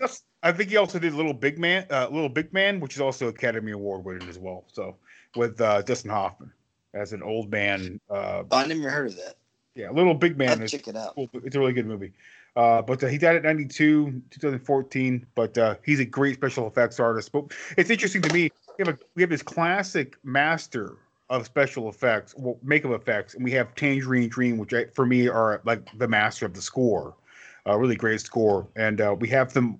We have them both here for spasms about a man who gets bit by a hell snake who has psychic powers. The He got bit guardian by a of snake, and he, sees the visions of almost a la uh, Jonah mentioned it today, almost a la fucking Voldemort from Harry Potter or some shit like that. And uh, it's incredible. I think the movie's a lot of fun. It's a fun movie. I, yeah, I had a great time watching it. I, first of all, uh, once I got over the fact that Peter Fonda and Oliver Reed were in it, I was like, well, this is going to be so much stupid, retarded fun that I am all on board for. And frankly, it's Oliver Reed's acting that uh, that over the top, like having the Caesars and shit. Freaking, I loved every second of that, man. It was hilarious to me. It was so over the top. I loved it. I love that campy shit. It was great. I will say though the fa- the you know you say that and I, I and I agree with you, but I will say that Oliver Reed's still the best actor in this entire movie. I mean, yeah, sure, but I mean, what? Where's that bar start at, man? Uh, the bar starts at the bar starts at fucking Peter Fonda, who's just like, well, listen, I'm just like a psychiatrist. He's like, He's, and he's then on Oliver- acid all the and time. Oliver- Have you seen Easy Rider? He was No. terrible. Oliver Reed goes. oh yeah, I agree. I agree, All, dude. Oliver Reed says, "Hey, listen, let me tell you the story. Uh, here's your drink. Uh, listen, a couple I'm, years gonna- I'm gonna I'm gonna fight you with a rake in this in this kind of weird black light, Sure, not black yes. and white setting. I get it. I did like that. It wasn't black light. It was like a No, or a black blue- and white. It was like a blue, and white. blue black. like the fact the fact that Oliver Reed asks Peter Fonda to come to his house. Oliver Reed tells him this. I think Oliver Reed explains the story, the dialogue, incredible. He says it great. He he does it. He does a great job. He's like, yeah, I got bit by the snake. It's a legendary snake. It's a, it's in this But he doesn't island. really tell him any, anything at the same time. I'm sorry? You know, 'cause he's hi- well, he's hiding the fact that he is mentally, you know, um, with the snake or whatever. He doesn't fully explain what's going on. But he does mention that I may he have a tele- he, he does mention that I have a I may have a telepathic link to the snake, and Peter Fonda's like, well, it's going to take a lot of equipment. Like, oh, I, I like, come I on, man. didn't realize Like, that. No, no, I didn't realize he said I may like, have the link. I, What about what about like the the the, the corny um, explanation that they said? He says uh, Oliver Reed says, I, I think it it might um, dovetail with your um, your theory, um, which um, I've been the and he's, so it's something about the virus from the snake Yeah. has Yeah. created proteins in his brain Oh which my has enabled the, the ESP connection between them. So right. science Ah, makes sense. And there's no, Right. there's Science, no theory. Like Henry Fonda has no theory this whole movie. He's just like, Peter. I just. I'm sorry. Peter Fonda. What did I just say? Henry. Henry. There's- Uh, there's but Henry also, Fonda. like, he's a psychologist. He says like- that in the first fucking scene. How the fuck's a psychologist gonna understand what's going on with any of this? I love it. Peter, Peter Fonda told him he's just like, yeah, I just started getting into ESP, like, and then like fucking was, um, all the there reasons like, okay, you're definitely the guy I need for this job. Like, it's so insane to me. around the time there was a few um, psychiatrists and psychologists doing a bit of re- a research um, in Stanford, I think. Um, it, it was, you know, a sort of a fad they went through. Um, one of them was a Scientologist, actually. I Oh, read about fuck. it, though, but um, yeah, I don't remember much about it. But I mean, and uh, you know, they used to, but back in the seventies. Oh, this is not the seventies, but anyway, they used to like sit underneath a fucking pyramid and meditate and shit like that. So, you know, it's pretty um, like all this corny shit. It, it's it, it all added to the fun of the movie. Yeah, it does. Oh. Right, was I, I completely agree. I was laughing my ass off. I was laughing all the time. Dude, that's why I had a blast watching this fucking. I, I texted Jeremy right after. I was like, dude, I had fun. Like, holy shit. I should not have enjoyed this movie as much as I did. It was just, it's like, it's just, it's a good time. the stupidity And and, it everything. is. It's called This- Doctor Brasilian, I think. Dude, every time they'd say Brasilian, Brasilian, I'm just like, Oh my god! What's his name? Yeah, Doctor Brasilian. Like, oh, what, what is this? When that came on, Jeremy was like, "His name is Doctor Brasilian," and And like, so I looked it up, and they they, they did they didn't even spell it with a Z. They went with an S, and I was like, Yes. of course they fucking did. Right, right, right. he sounded like what did we say? Like a, a superhero doctor or a superhero doctor yeah, or like something like that. Yeah. like Doctor or like an ex biker was on yeah. a bunch of acid. Was like, man, I'll be a doctor one day. Doctor Brasilian. Hey, like you see Peter Fonda, you get introduced to Peter Fonda. Like, like who is this guy? Like he he could- he might as well just be like an assistant. But oh wait, oh he's the guy. He's the lead guy. Oh wow, okay, he's this fucking guy with dark glasses all the fucking time. in the dark. In He's the dark. wearing his Gotta hide the cocaine eyes, guys. It's Gotta just this this, this is just seventies, you know, or I'm sorry, eighties demographics. It's it's, it's, insane. It, it's it's it's hilarious. But like I think the movie is a lot of it's a lot of again. It's Man, lot I of, really enjoyed it. The whole snake scenes, especially and and then Oliver Reed be- doing his best over dramatic acting possible. Like, man, I I fucking I really I like this like better than scanners or something. I can't even lie. Whatever. And I thought Um, Thirst was awesome. This was just more my kind of style of just fun, just balls Mine to the wall, crazy shit nonstop, but Right. just a lot of fun. And It is. You know, sorry. it kind of reminded me. Uh, sorry, Mike. It kind of reminded me of uh, just just a little bit. Just you know, uh, you know. It kind of reminded me a little bit of, of Relic, the Rel- you know the Relic, the movie with Tom Sizemore and Oh fuck, man! I haven't seen that movie in so long, bro.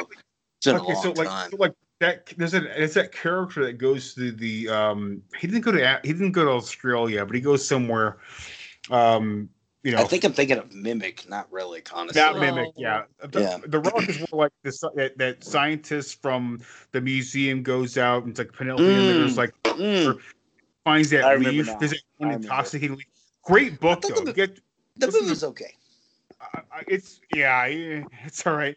Uh, but like, but Tom Sizemore is really good at it. But like, um, it's it kind of reminded me of that though, where they bring that box back from like a a, a, a country, and in and and and he that that creature comes out and only sucks like certain parts of the brains out of people, right? They, cut- they cut he eats people's it takes people's heads off their bodies Right. and sucks up out of their out of their it wants that one like uh toxin in their brain or some shit.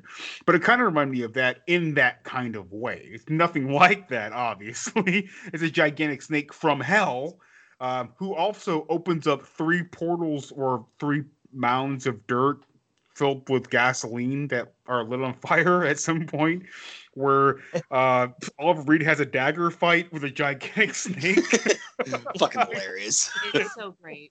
It's so great. Yeah. But Oh, Oliver he, um, Reed takes seriously the whole time. Like he's like straight faced the whole fucking time. It's amazing. I um, I think uh, I had a lot of fun watching this movie with coming up with things in my own head. Like, um, like I noticed Oliver Reed um, whispers a lot of most of his lines.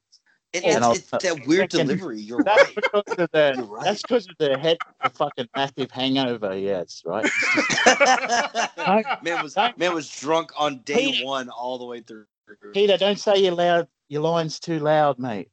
Just I'm Right. get, I'll give you a drink at lunch. And um, You hurting me, brain? like, it was funny how the opening scene, right, where the Islanders they're all doing their dancing was No. sort of like uh, that was funny. Like some of them had like looked like uh, pot plants on their head with little eyes out of it. That was sort of like that King Kong scene, but times eleven. No And, doubt. um, Holy shit. They're all yelling out like there's that the, the chief is is fucking singing in in his language. He's on like fucking two kilos of peyote, and um, That's some good shit. so they dance for two days to summon this fucking snake demon god guardian of hell, and uh, then it, it comes out, and they're like, "There's some guys watching. There's like, hey, this guy's, uh, well, you know, they just do it. They're just summoning a demon, you know, fucking." Yeah, like it's And no then so It's not a big deal. Not a big yeah, deal. and then the fire goes fucking crazy. It comes out of the fire, and they're like, "Shit, grab your spears!" Like, this is bad. No shit, says- Sherlock. hey, we just we just danced for two days to get this guy here. Now he's fucking killing everyone. He's a fucking Bad idea. asshole. Bad idea. It- it's so fucking corny, man. Like, what the fuck's going on? And then it goes. And didn't you think when it when it was on the ship, it's getting um, it's getting transported back to wherever it was, like New York or wherever, and um, the the box starts swinging in the wind when they're Yeah. transporting it. Didn't you think it's gonna like crash and come out of the fucking Oh yeah, box? the guy That's guiding what I that box expected. in there, he was just like, "Oh yeah, go left, go right," and then he's like, "Hurry it up," and I was like, Yeah. "Why are you telling him to hurry it up? Like slow it down, get it there gonna fuck this straight, like up. don't swing it around." And then that guy dies because it crashes on top of him. Right. I loved it. Stupid Stupid fucking idiot. Uh, oh, like, uh, oh, oh, here we go. The Rain Man. Yeah, you see it coming. But then it just bites this guy on the hand. It didn't. It didn't actually escape, and he starts going into those Dick Smith uh, special effects where he's, which was probably my favorite part of the movie, where, um, and they start they start bloating up really Oh, bad. It looks grotesque. It's that Yeah. good sort of That's awesome. eighties amazing. practical. Oh, it did look horrible, but I But he's love like, that shit "Ah, like that. The spasms in the body, loved it. Yeah, the So what, what like, do you do when you fucking you're dying of, of a fucking snake bite? Throw yourself overboard. Yes. What the fuck? Drown. The water will save me. No, no, you're just gonna drown while dying from a snake bite. and drown and explode. yeah, right. All Oh, kinds of bad. man. it is very Cronenberg-esque though. Like that, that where Oh, that, dude, oh, dude, that- I love those. Those It's makeup like- effects were incredible in this movie. yeah, to me. I yeah, loved them. yeah. It's the And I love like, that whole style. from that scanners era. or like Videodrome. It's Yeah. very like that scene where like uh where, where James Woods shoots that fucking like uh that mayor or like government government guy in the head in Videodrome or and he he grows like fucking like bullet cancer and like all comes out of his fucking face and his face cracks open. It's awesome. Um this kind of it kind of reminds me of that. Dick Smith worked on a lot of uh, a lot of like Cronenberg things, so like it made sense. Uh, even with that, with the the sort of like E. Emmett Walsh uh, character, which I called him in the movie, the, the the guy who drives in the bus, he drinks too many Bud Lights or Budweisers, and he get and he forgets to close the back door, and the fucking snake comes through, Mr. Crowley. like the fuck out of him, and he fucking flips out and turns into fucking Jello. Uh, or like a sauce, like when you put the- He gets so swollen, like and so Oh, dude, I know. Oh, yeah. gross. Oh. Like it was disgusting, but at the same time, all I could think of is like, this is what I look like when I get bit by mosquitoes. that, that, Like, that that's I- not the case. I swell up, and I'm just like, this is what I dream of: is that I'm gonna like get gross like that by beating getting bit by a mosquito. It's It's gross. not that bad. You get bloated. but It's it's real bad because they swell up. But uh, Anyways, there are like things there are story there there are quote unquote story I, I can't even call them story lines am i sure there's this aspect of the story that this end immediately are never are never like finished like that weird like snake cult guy the uh that that just he sends it a he sends it a he sends a dude out with um with the bald E- E. Walsh guy, and. Emmet Walsh dies, and like that guy died way before, and like we never hear what happens to that snake cult guy again, which I liked. I like the snake cult thing. It's very like that weird Baptist Southern thing where they pick up snakes, let them bite them a bunch of times, and like, oh God, it's rushing through me, baby. And The thing like, is that they don't let them bite them. They're they're supposed to control it, but when they do bite them, then they die, and it's like, oh well, that was God's will. It's like, no, you're just a fucking idiot. But yeah, no, sorry, go ahead. idiots. I love talking about those fucking morons, but go ahead. idiots. Like, this What's what to snakes go with like. those guys, man? Sorry, Dane. I was like, I just seen that. I seen that scene as well. I was like, oh, it's snake Christians. Yeah. There, yeah, a- and that that's got to be the antithesis of Christianity. Literally, the snake is what turned Adam and Eve against God. Like for fuck's sakes. and that just you know that just goes to show how stupid these people are. But anyway, anyway, anyway, Snake I digress. A Great name for the episode, actually. Uh, You gotta yeah, have snake Yeah, you got you got a lot. Of, keep coming, man. Keep coming with the names. But like, it's, it's a weird thing, but which I like a lot. Uh, but uh, it never gets to. It never fulfills that storyline. It's just done. Like, it just the movie just ends. The movie ends and there's no more snake Christians. Like- no, no more Snake Christians. The Reverend is no longer there. He doesn't say anything else. It was just like Crowley dies and no one cares about this cult of snakes anymore. And then And- Ozzy Osbourne was so upset he wrote a song. The fact that and we I have get a- that. I get the feeling. It's a, it's a, I I think it's a, a truly great scene in this is where where Oliver Reed talks about in the police station about why he like he, he explains to the police like this is why there's a snake this this snake is here and he explains like him and his brother his brother going to that island and he speaks of like this serpent from hell and they're, they're hunters and they want to find that that big kill which I think, I- for me at least, I think I think it's a great, a really good scene. Like, well, the speech is really good uh, from Oliver Reed, even though he's drunk off his ass. I still think it's he he definitely does a good job because I mean, The Brood is an awesome movie from David Cronenberg, and he's drunk in that too, but he's a great job in that. But like, you know, he did a great job explaining his whole story, and uh, uh, uh, you never at the end. There's no like confrontation, just like like fucking uh, uh what's his name? uh, Peter Fonda just shoots him in the fucking face a bunch of times, and the snake fucking dies. It's like, is this a snake from hell or is this a regular snake? And that gets me because everyone else has tried to like shoot the snake and no one else has gotten him. And then uh, Peter Fonda all of a sudden at the very end has amazing aim. from the waist. And no From one waist, else from the beginning of the movie when they've all had guns, they've all tried to shoot him and no one's hit him. Right? It Like, was like Stormtrooper aid to fucking John Wick aim. And Correct. and Peter Fonda, who shot at him in the um in the greenhouse when it was like super dark outside. The rake? Yeah. Well, and like they shot at him a couple of times and no one got him.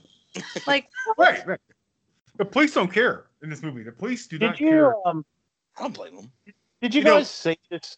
The snake in the movie, like it was a pretty bad copy. I was watching. It, it was cool. It was like back being back in the VHS days. Dude, I loved Uh, it. That's the effects that I loved. It looked like shit, but I still enjoyed it. Sorry, go ahead, Dave. Did you watch it on YouTube? Yeah. No, I yes, that's exactly. I, I watched it through archive.org.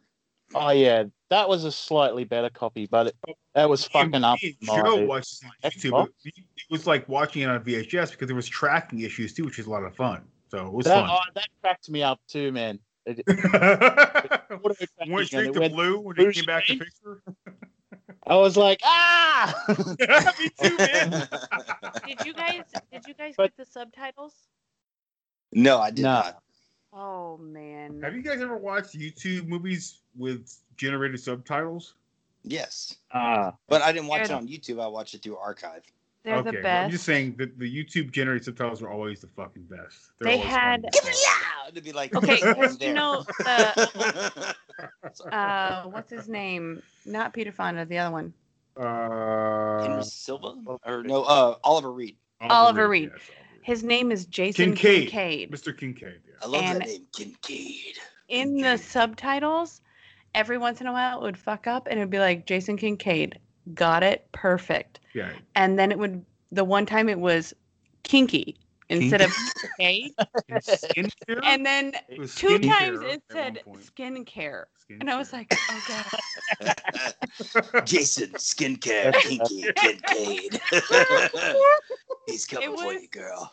So funny because it would just be like, uh, obviously it's supposed to be serious scenes. Right, right. And it would just be like, Oh, really? It's Jason, skincare. What are you doing? And I was like, I don't even know. I don't- Proactive.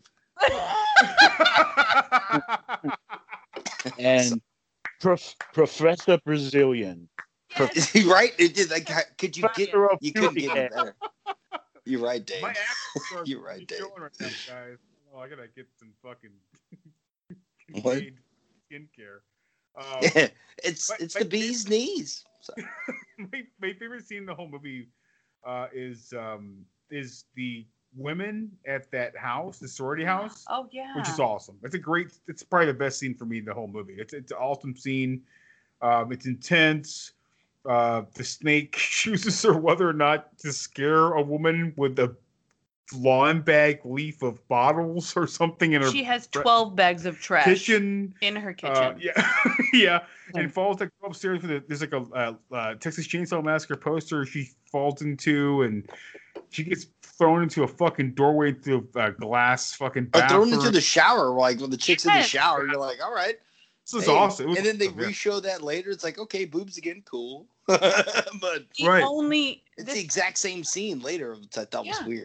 Weird. It's Oh. flashbacks. It's very strange. Like like Oliver Reed has flashbacks. Ah, all- that makes sense. Yeah, because he's he's one with El Snake. with a snake. Was, um, Jesus. that was the funniest thing in the movie when the snake was getting closer to, to them. Um, he starts hissing, starts hissing like a snake, going, and, uh, and the, the guy goes, "Oh man, is that that telepathy thing again?" Like he goes, "No, that's- you don't that- that's understand. what it is. I have one with the snake. He he is part of me. I I don't Right. feel him in my head. It- it's in my it's in my heart, in my stomach, or some some shit like that. I mean, I couldn't tell you anything from this movie. yeah, like, like all But- and that's why I liked it so much. all the that stupid poem or some shit during that recordings uh uh synop uh, recording section or whatever and he Right. immediately leaves And his like niece is like oh uh play the video back and she hears it and she's like oh that's like an old story or old rhyme she's like she says it and it's like oh he's going home just went home i just like it was so stupid yeah, like he says, up the hill into my home. And she's like, oh, it must be one of those like rhymes. And I was like, he's literally saying they went up the hill to his house. like, this is not a poem. This is a literal statement. yeah. I kept imagining that, like at lunchtime, um, Oliver Reed was getting Peter Fonda drunk, and he was getting him stoned. I, get, I guarantee that's a fact, no Would doubt. you this fucking movie? Just whisper, Peter. I'm fucking hungover. That You know, drunk uh, all the time. We all know this. Dane, Dane, you know, Dane, we watched the we watched Thirst, which is uh, uh, uh, exploitation. This one's a, a exploitation. This is all can- Canada. It's a, it's a Oh yeah, man. Yeah, it was really cool. And I, it's interesting. So I don't know much about it, but I believe it's a similar situation. Uh, which oh, that just reminded me of something else. But um, that uh, both countries they they they got these sort of um homegrown uh c- cinema um uh fucking industries going from Right. giving uh tax havens good. like Oh, Australia, yeah, like you could go to Australia The state of Georgia is your like that here in the but you didn't have to pay much tax or or fees or or whatever. So that's how these things started. Which Australia is um And that, that- that's kind of how going David, back. that's how David Cronenberg started, right? With with with uh, all of he's, he was Canadian. So George Miller? his movies- no, no, no. Uh, that uh, Cronenberg. Canada. Uh, uh, oh Jesus Christ! I just I just remembered. I just forgot his name. all My bad. Cronenberg, yeah, Cronenberg, yeah. Cronenberg. It's how he started. Like Cronenberg was like it's all it was all uh, taxes. Like that's how he made his movies. Like the, the the the Canadian government gave him money and he made movies. He made like Shivers and Scanners and Rabid and whatever. It's all like it was all it was all off the the government paid for his movies basically. So that's how they're kind of limited in some parts. But um, I want to mention something that, that was really interesting to me, um, and it has nothing to do with both, either of these movies. But like, uh, so me and Mike, had, me and Mike and Joe has watched uh, Mortal Kombat tonight. Mortal Kombat 2001. If you watch that, if you watch the credit sequence at the end, um, it is produced by like the Canadian like taxpayer government. Like they, they got it's a tax write off. Even the new Mortal Kombat is a tax write off, which is insane to me.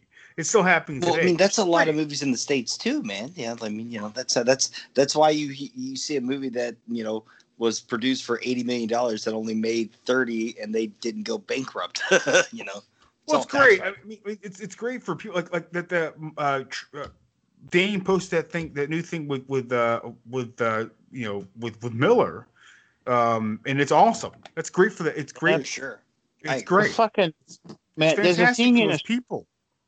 There's a So- thing in Australia where uh, it's just a, it fucking pisses me off so much. But there's a there's an attitude that you know we're a sporting country, we're we're we're macho, we're this and that. We don't care much about the arts or, in particular, genre cinema. Um, Well, just Texas quickly, too, buddy. I mean, it's not much different.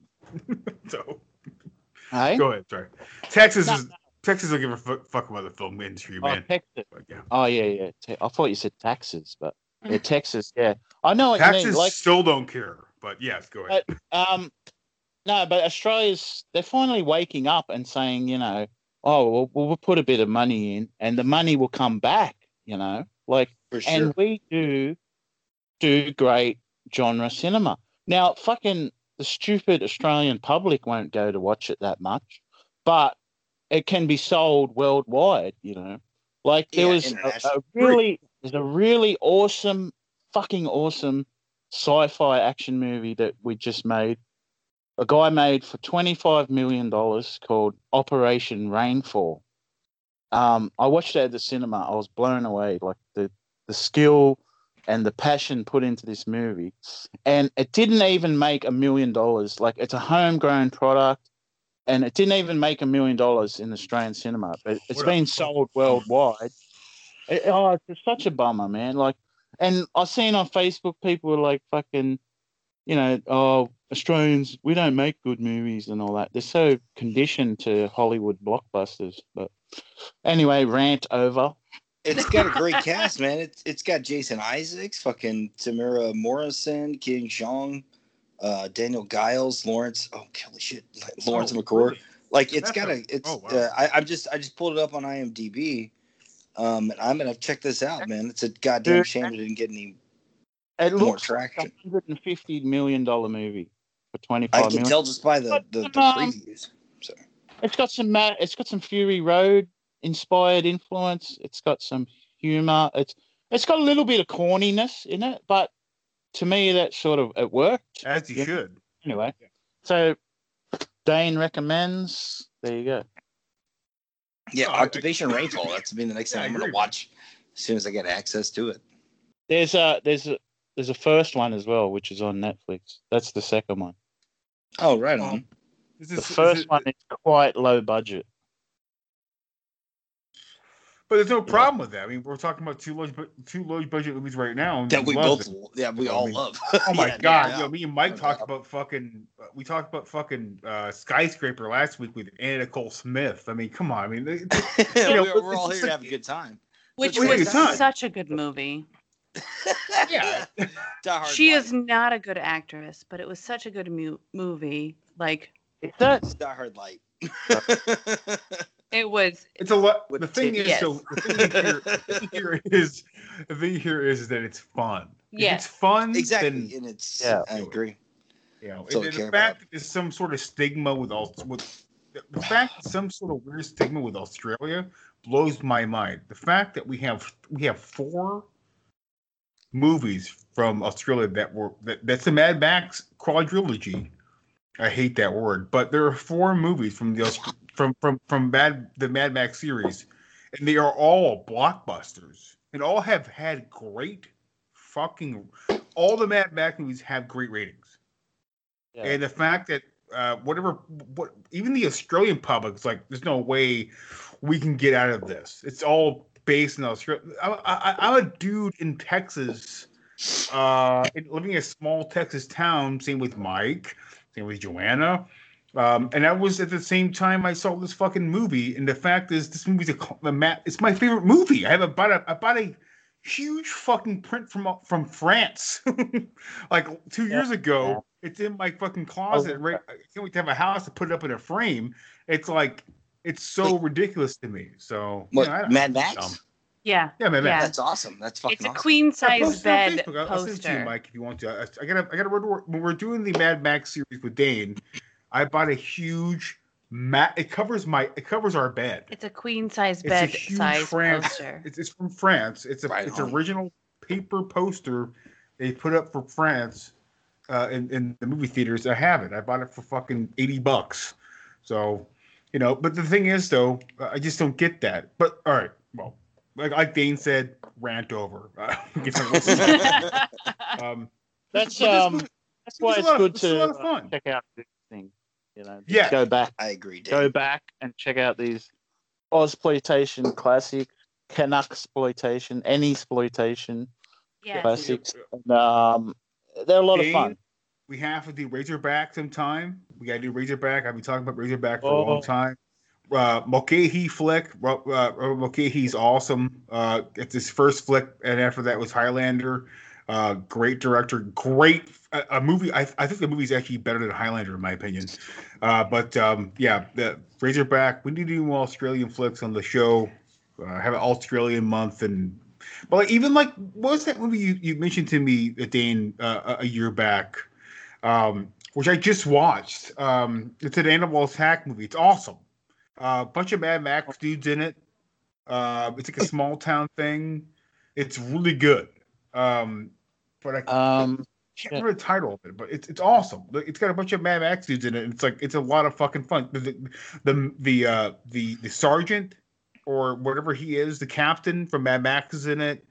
Um, it's awesome. It's a great uh, animal attack movie, and it's from Australia. It's awesome. Yeah. I can't remember. Yeah, it's all. But, it's awesome. I, I- I forget. I forget. I forget too. But it's it's great. Like oh, It's not the, the long weekend. Uh, no, no, no. But it, Uh, it's oh, like. George Miller says in that conference, like like the people of of, of Sydney and Australia, uh, just they are the most hardworking fucking people. Like especially he can never work with a better stunt crew in his entire life, and I agree. I think that you know, especially working with George Miller, obviously, um, you got a masterpiece on your hands. So, but like those people work hard, and you work hard, Dane. And fuck, man, you know, we give some more fucking respect to Australia. Jesus Christ, I don't get it. But It's, it's um, weird that our own people are, are one of the worst at, at recognizing that. But you know, So- so are we. they- so uh, you know, I'm a bit of a um, what what do you call it? Like outsider alternative lifestyle. Like I, I had the guys from work, the people from work. Like I mentioned about Monster Fest, and then some woman goes, Dane, didn't you go to, to a horror movie festival and watch 15 movies? Uh, Like said it sort of disparagingly, in, and like called me out in front of everyone like that. And, and I'm thinking, like 15 horror movies, yeah, that's fucking awesome. Yeah, you should have said you goddamn right I did. Like, and I'm that's- sorry you. I'm sorry you didn't have the fucking balls to go yourself, you stupid cunt. and and and I, and I sort of said like, I sort of said, you guys are a bunch of fucking squares. Like, Amen. Oh, Amen. that was Brady Just one cir- Call them. I'm a circle you bitch. Sorry, go ahead. Yeah. That just that Yeah, pisses fuck me off. that I guy. hate shit like that. Sorry, I'm Dave. happy- Go ahead. Yeah, and, and you know what? I, water off a duck's back. It didn't even upset me. I'm like, "Well, whatever. I, I don't like you fucking Right. people anyway. Yeah, under the bridge, bitch. You ain't got no time for this, man. Ugh. Yeah. because like when I meet people, they're very confused when I'm like, yeah, I went to a horror convention and that's where my husband proposed to me, and they're like, because you like horror movies, and it's like, It doesn't Yeah, fucking that's fucking like awesome. I I like movies. I like my husband. Like it it it doesn't bother me. Like I like to go to places that have people in them. I don't care. Like it doesn't for sure. You like that? That's cool. Do what you want to do. You like horror movies? For sure. Watch those movies. It's totes fine. Yeah. Like I also like uh, old Hollywood and sci-fi. Like I watched a Fritz Lang movie the other night. You know, it's it's just one part of it, isn't it, Joanna? I love It Fritz is. Lang. Yeah. And you just you like what you like and you do what you do and if you don't like it don't worry about what other people like. Like i uh, like Who the fuck cares? correct Like, because are that's you affecting me? If you like horror movies that's great. We don't live together. I don't have to watch them with you. I don't care. I don't mind them so i can watch them. If i if i don't like them i will be scrolling instagram like nobody's business I'll be fine. no, or, like You if married me. if Yeah. Jeremy wants to watch something else, and I'm just like, Yeah. "Well, you know what? I'm not about that life. I'm gonna read my book about Whatever else. World War II, because that's what I've For sure. been into. Right. But you know, like, I want to now read books about like uh, Elizabeth Bathory and stuff like that. stuff, Like, I, I want to get back into that. Yeah, that- I'd never even heard that name until I've today. So I've I'm listened to definitely the audio books with Bathory. Mike, I have to send you. I have to send you those books that I read about the like um, Elizabethan uh, queens and kings and like their lovers and their mistresses. They were Oh, so. What They a were so. Yeah, I, I'll find all that Good. shit fascinating. Oh, so Well.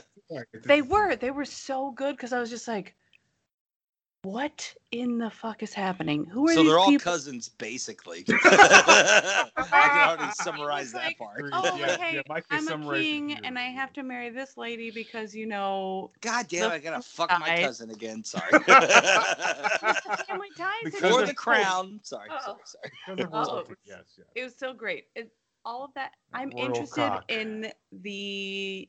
now I want to.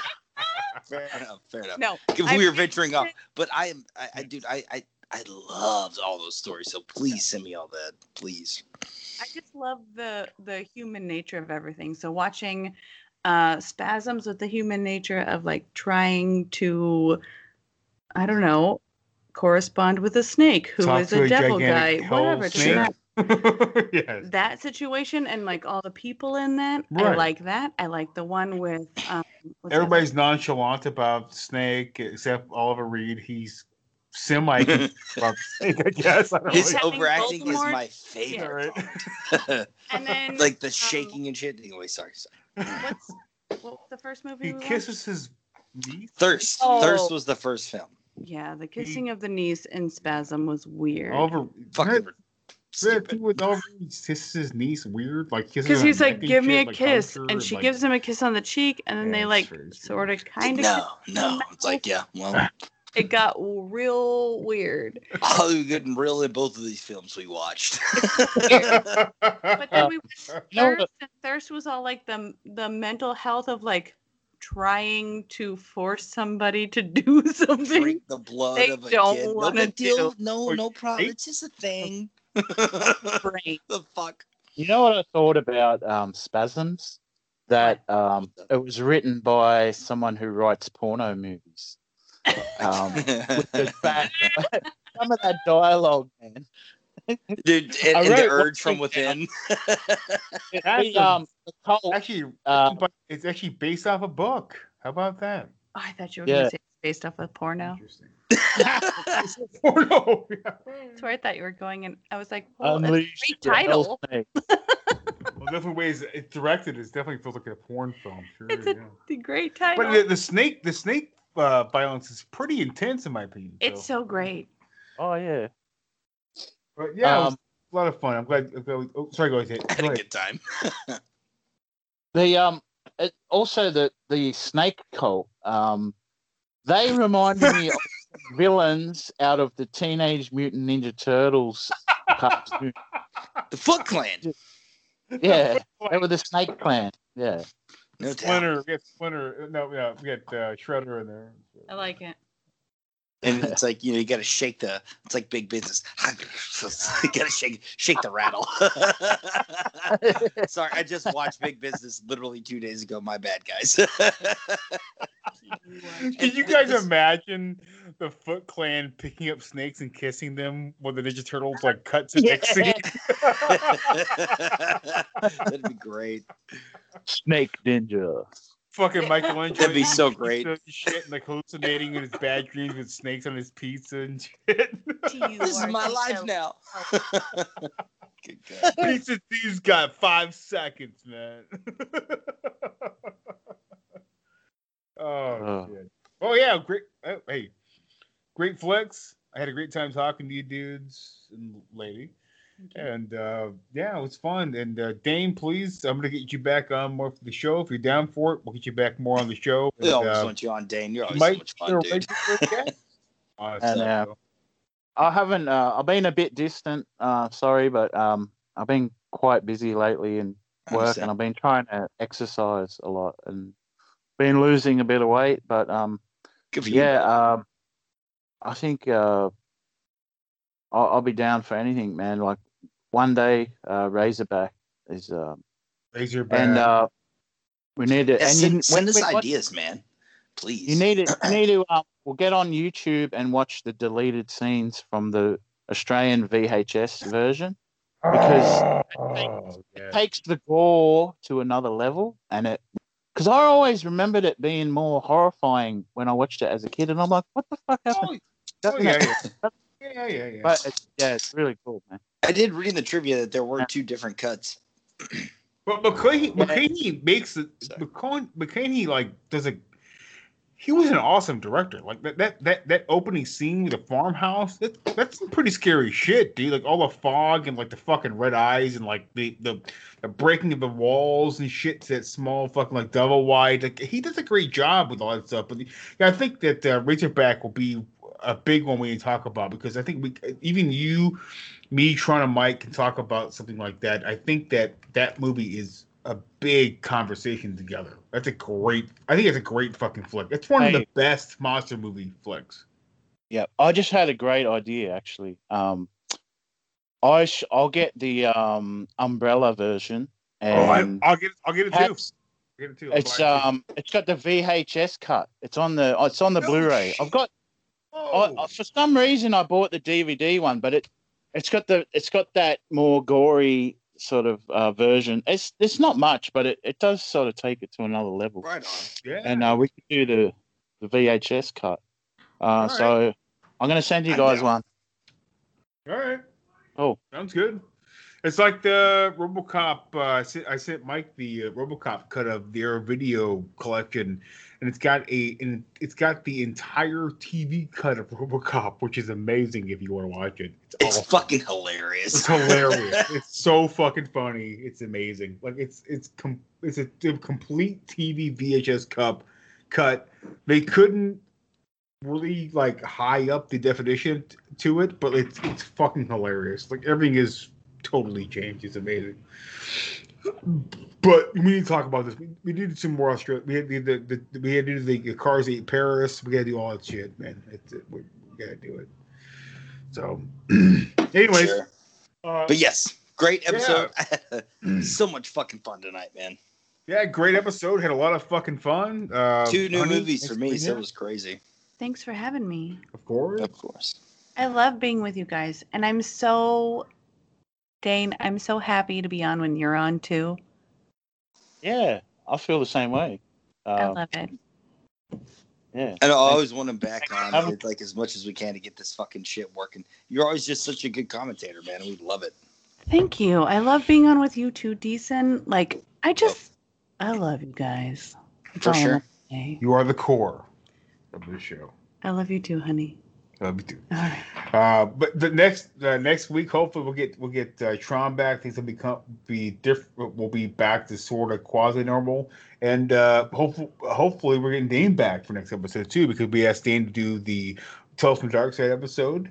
Um, and yes, there you go. Spoilers. We'll probably tell Tales from the Dark Side the movie next episode, but we'll have Dane on too, uh, hopefully, and um, it'll be hopefully a, a review you guys have never heard before. Will be a little different on this thing. We have we have a lot of things. We have we have three segments, I believe, with a wraparound. So that'll be a lot of fun to talk about. And um, you know, we're not a podcast to let you guys know what we're doing next. And uh, sometimes it kind of slips out, uh, especially when you've been drinking a lot of beers, uh, like me. Uh, but um, we will be doing that the next episode. So uh, Dane, brother. Thank you so much for being on this podcast with us, man. It means a lot to all of us, and uh, hopefully, we'll figure out a schedule to have you back on for the next episode. We'll be talking about Tales from the Dark Side, the movie. Yeah, no. Thanks a lot, man. Thanks for having me. Like I said, you know, um, the the culture over here is a bit different, but uh, you guys like me, and uh, that means a, a hell of a lot to me. Uh, Oh. So, uh, thanks Yeah, a you're a highlight, man. Every time. I love you. You and Joe Yeah, both like good yeah. time. I'm all right. I'm, I'm an Aussie man. You can't blow up my head like that. Like No, no, no, and I'm not trying to. I'm I'm American, so like everything we know is like literally you do everything you can your fucking self. you get no Yeah. help. Fuck you. Good luck. I- And I'll you're, tell right you're now- a Jim, bro. You're a Jim. I'll tell you right now, Dane. If we if, if we met in Australia, the first if it was like seven o'clock at night, the first thing I'd ask you is that Dane, where's this? Where's the where's the gas station? Let's get a fucking twelve pack. and Let's drink some beer. so uh, that's I was going right on. straight to the pub, brother. Going There straight you to the pub. Hell yeah. Where the beer Getting- is, let's go get beer immediately. Yeah. Yeah, we're getting on the schooners. Have a few scooties. And just so you know, just so you know, Dane, if you ever meet me in person, I am going to hug you so much. Yeah, yeah. Nothing wrong with hugs. That's Oh. my wife. So yeah. go. Yeah, well, we'll make it happen one day, and I, I plan to come over there too at some point when money allowing, you know, and COVID and all that bullshit. I get Oh, that. yeah. Well, I want to. I want to come to Australia, so yeah, I understand the predicament. I got I, I got a feeling that um, me, Joe, and and Mike will probably go to Australia before you do, Dan. And this is oh, this is recorded, so It must Yeah, happen I'll now. talk to you about that. So We'll I'll go to you. we'll go to the Mad Max Museum. Ah, please. that alone, like, yes, fuck, yes, yes, please. I'd like to bring home in can pull one my piece. dick out and jerk off. He will bit. be Calm down. so Calm down. I'll calm down. and that's just- how you know the Americans are in fucking Australia again. I just want to watch. I love you, Him Mel. down. Sorry. Joanna's face is so she's so embarrassed. Because I thought Mike said he was down, not calm down. no, we're gonna make this work. We're gonna You make said this let's go to the Mad Maxi Museum, and you said you're you said you were gonna like break. You're going. You're, you're hysterical right now. Great. I'm That's great. sorry, I misunderstood. Yeah. We're good. All right. Well, anyway, have a good night. Um, maybe. This, this has been one of the Get it together, funnest. brother. Get it Once again, anytime we get Dane on board, like this is always the funnest shows, man. Like I swear to God, Dane, you are always welcome. We want you all the fucking time, man.